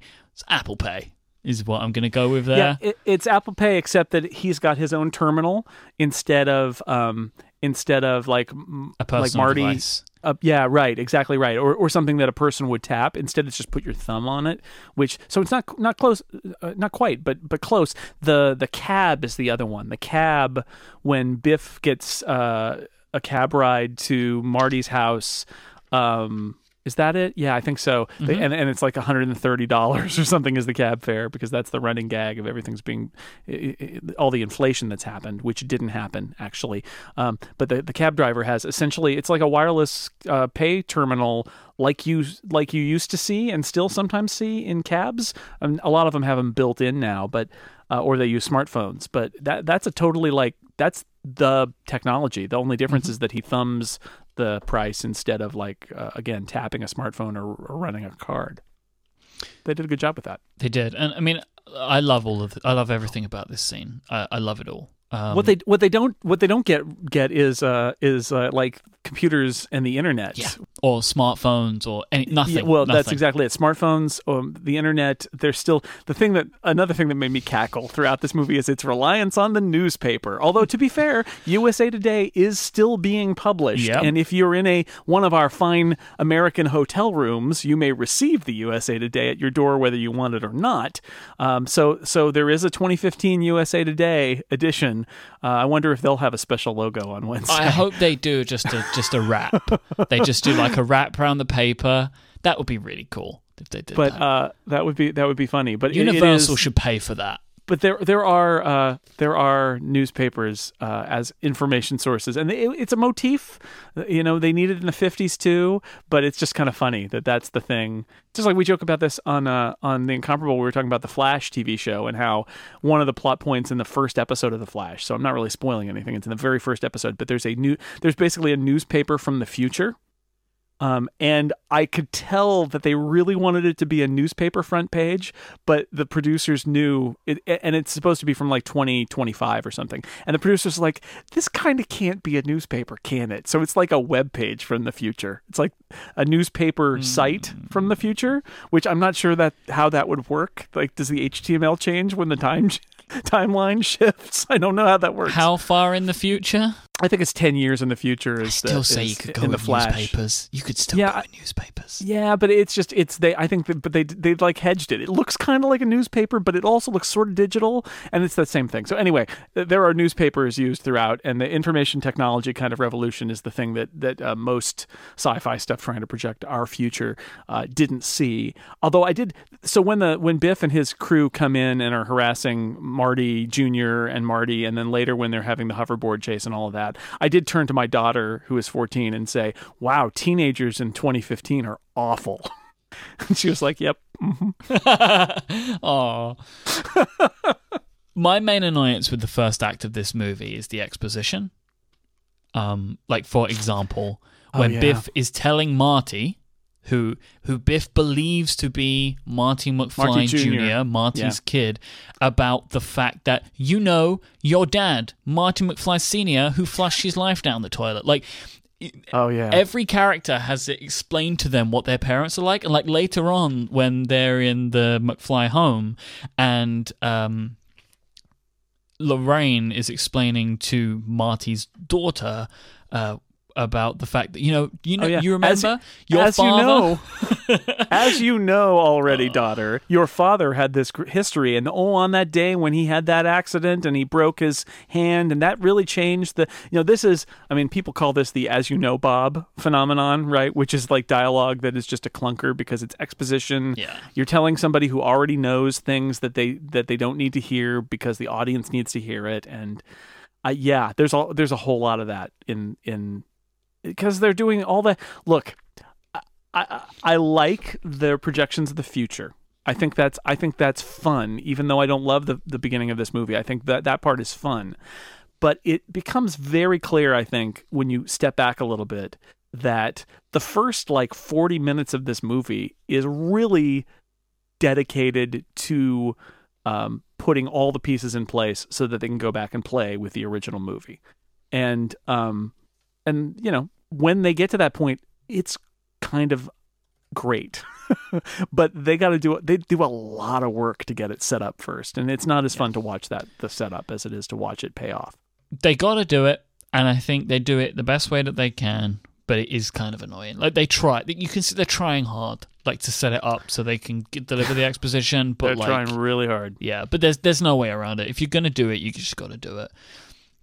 This scene, so this is in the Cafe 80 scene when this exposition begins, but this is also when another long running theme in this movie begins, which I think is great. They do a really, really good job with the special effects to show the same actor in the same scene twice. It, oh, whilst yeah, thi- watching this this, is- movie, yeah. there is no scenario where it doesn't look real to me.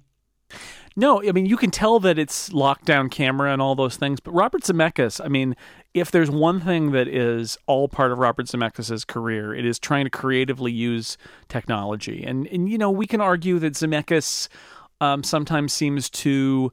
Uh, make movies because he wants to use the, the technology rather than using them to solve solve problems. Like but Polar Express, for example. well, well, right, exactly. um, and and when you know, the, like, there's a scene in uh, Contact where, oh, well, and Forrest Gump is the bi- biggest example. I mean, he followed these movies with Forrest Gump, which where they put Tom Hanks into historical footage, right? And and that was that was that was what that movie was. This movie is all about split screen.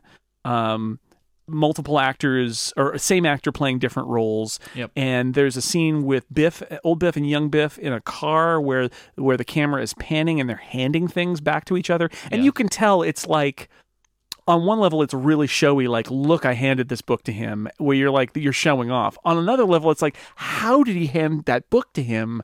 And that, and, and, and it makes it seem more real at the same time as it's sort of calling out that it's being clever.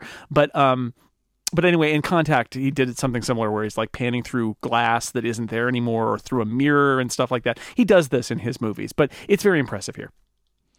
And then when you talk about the, the different actors, Michael J. Fox, his performance as the other members of his family is incredible. Like when he plays Marty McFly Jr., it's it's like a different person. It I I find anyway that I can watch this and I know who is who just by the way that they act. I think Oh, yeah. he does a great job of it.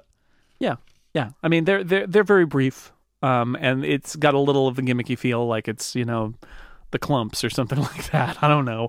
Yeah. It's like he'll play every part, but uh, it's it's a it's a gag, and it's obviously him. But but they're they're differentiated. Uh, I mean, they're very broad characters. This is I mean one of the problems I have with this this uh, future stuff is that it's it's so it's so broad. All of it is so broad. Marty Senior is a loser, and Marty Junior is an idiot, and um, y- you know it is it, it is it is what it is. But uh, And every But- time I watch this movie, I always forget and always take great joy in Marlene McFly. So Marty's Yep. daughter. I always forget that Michael J. Fox dresses up as a young girl in this Yeah. movie, and Mhm. every single time it just I just burst into into laughter because Hmm. he does. It's so funny, like just the way that he like she like saunters down the stairs and Hmm. looks around, like when they go to the home later on. It just it gets me every time. I love it. But before we leave uh, the the clock tower area, Yeah. um, I do love about this movie that and this is throughout that they reenact scenes from the first movie. So like they reenact the Yes. And and you know like later at the end of the movie they reenact the manure going into Biff's car. Mhm. I love that. I think this is why I was saying. Like it's the most sequely sequel. yes, yeah. I mean, this, the the hoverboard chase is a is a Yeah. reenactment. He exactly. right down to grabbing the you know grabbing the back bumper of a floating car in this case, right? And then Biff says there's something like so this is old Biff, right? Who was Mhm. Biff back in you know back in the past? It's the the older guy. There's something very familiar about this. Yeah. Which is great. It's yes, it's great. I agree. I agree. Um, oh, here's a future thing. The McFly house is controlled uh, with fingerprint entry and voice to turn on the lights. It's HomeKit, Jason. Yeah, and and we hear uh, computer voice a lot for voice interaction, but it sounds like uh, Stephen Hawking's uh, voice instead of uh, like uh, Siri or something like that. But Yep. it is there's voice there's voice control. Although I did laugh that they have a smart door, but it has no doorknob, which is uh, it's funny because you know it makes it more futuristic, but really no doorknob. Why why do you need a doorknob? But I mean, they do that so Jennifer Anyway. can't escape, right? yeah, That's, exactly. Yeah, Yeah, That, that's why that's there. And obviously, fax machines. Yes, the fax machines are hilarious. Marty is Oh, well. fired by fax, and it arrives all over the house, which is just so funny. Um, and then we get into so you know at this point we we're let's just go we're, we're back in 85 now, right? So they've done everything they need in 2015. We go back to 85. Right. But it turns out that Biff has changed the timeline. So they Yeah. go back to a dark, uh, terrible, dystopian 1985. Marty can't believe it's 1985, but it is. This is the bit of the movie that over time has tainted the way that I feel about Back to the Future 2. Yeah.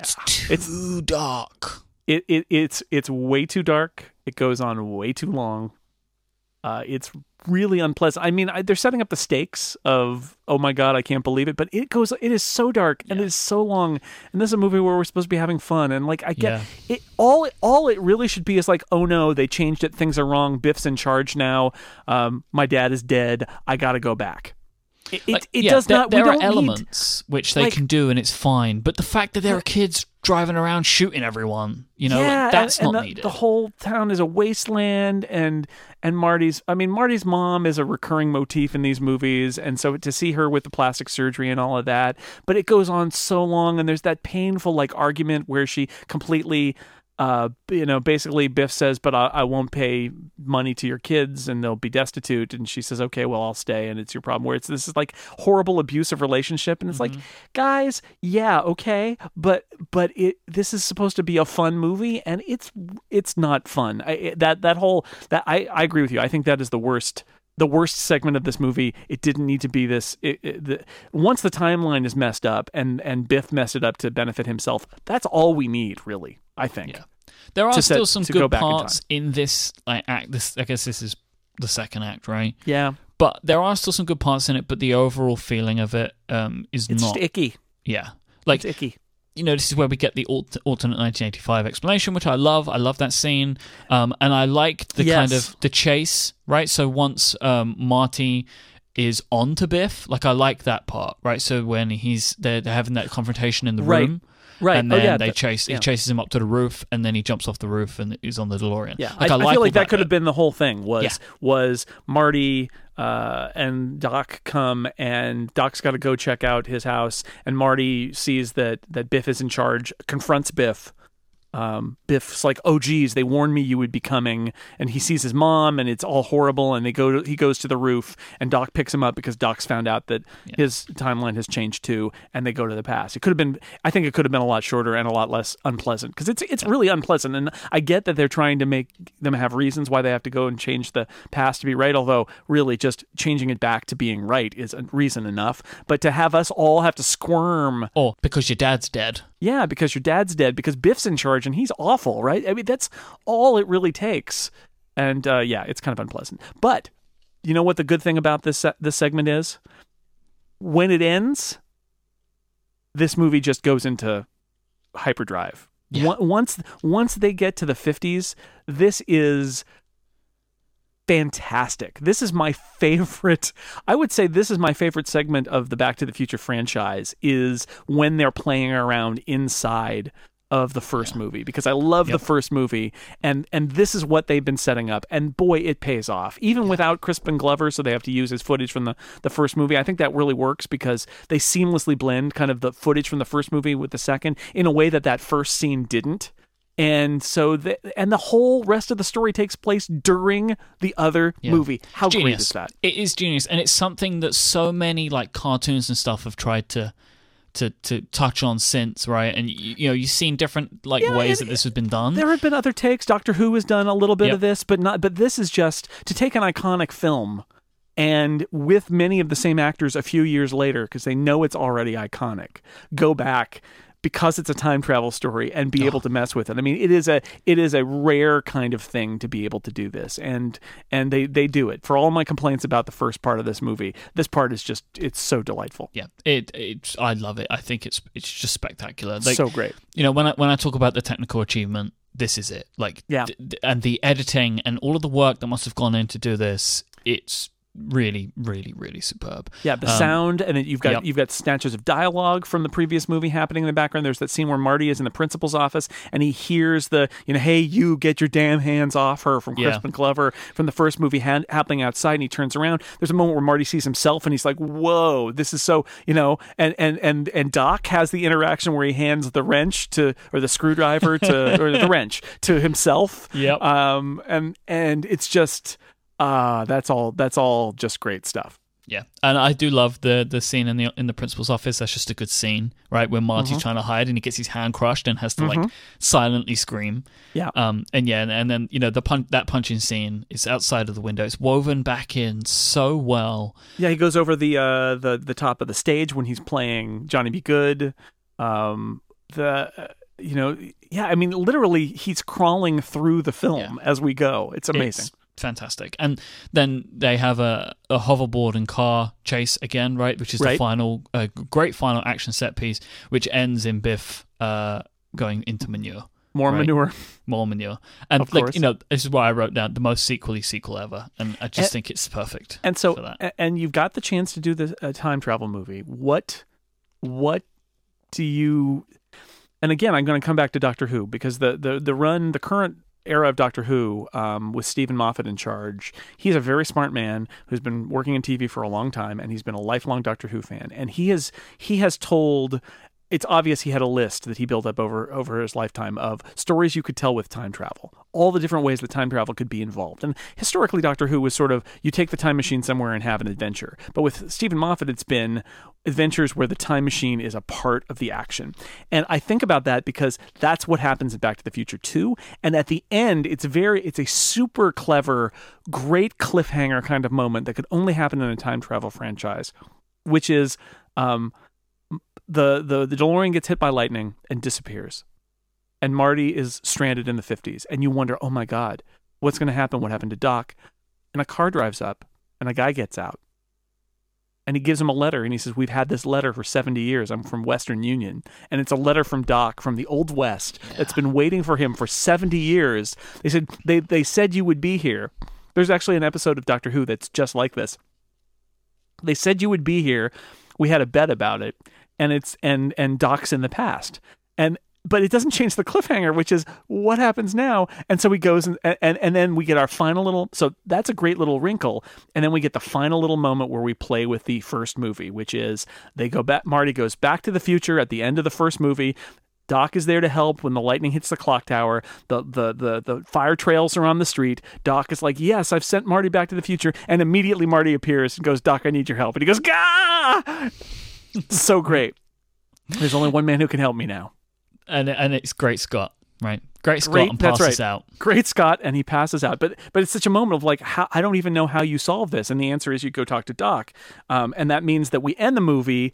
Um, even though we've set up the the sequel, uh, the second sequel, uh, we end the movie doing what the movie did best, which is play with something that we know very well from the first movie, which is that we've never seen Doc's perspective on what happens when Marty goes back to the future, right? Because we just go back with Marty.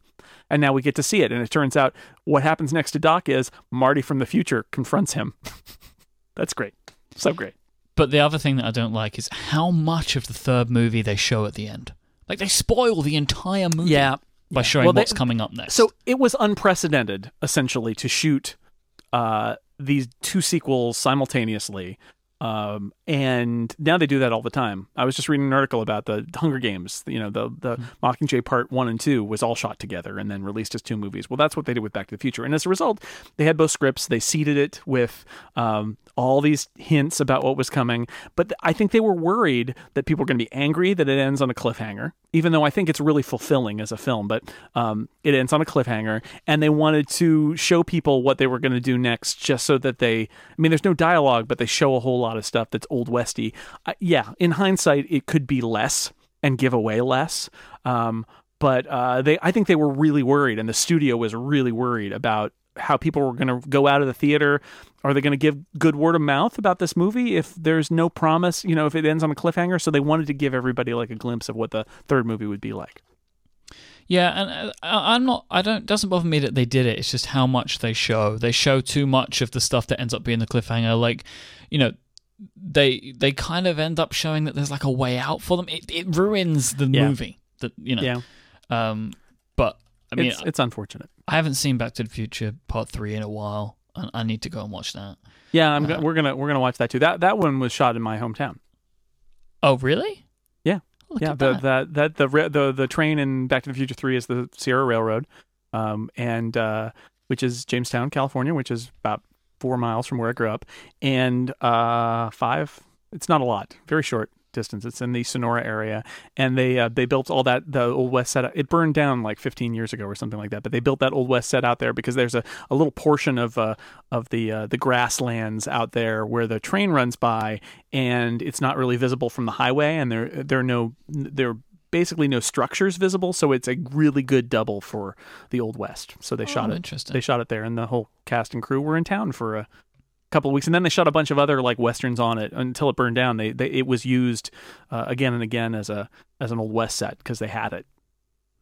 So I want to sum up and say that I continue to love this movie. Still one of my favorites. Uh, every time I see it, uh, I just continue to love it.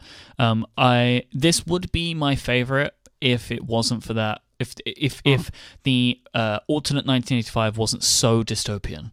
Um, that is something that really ruins it for me because it puts too much stress in a fun movie.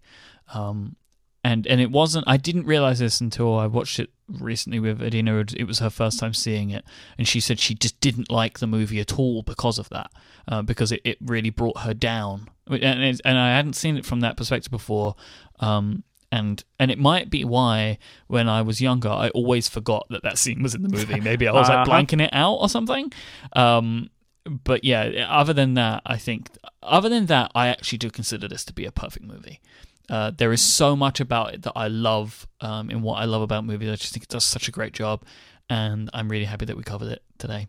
Yeah, and I yeah. encourage everyone to, if they have listened to this, obviously I would expect a massive amount of people that are listening to this have seen this movie. Go and watch it again. It's the right time to do it. Yeah, it it is. And I, I, what I would just say is, um, I think half of this movie is is incredibly good, and half of it I could really live without.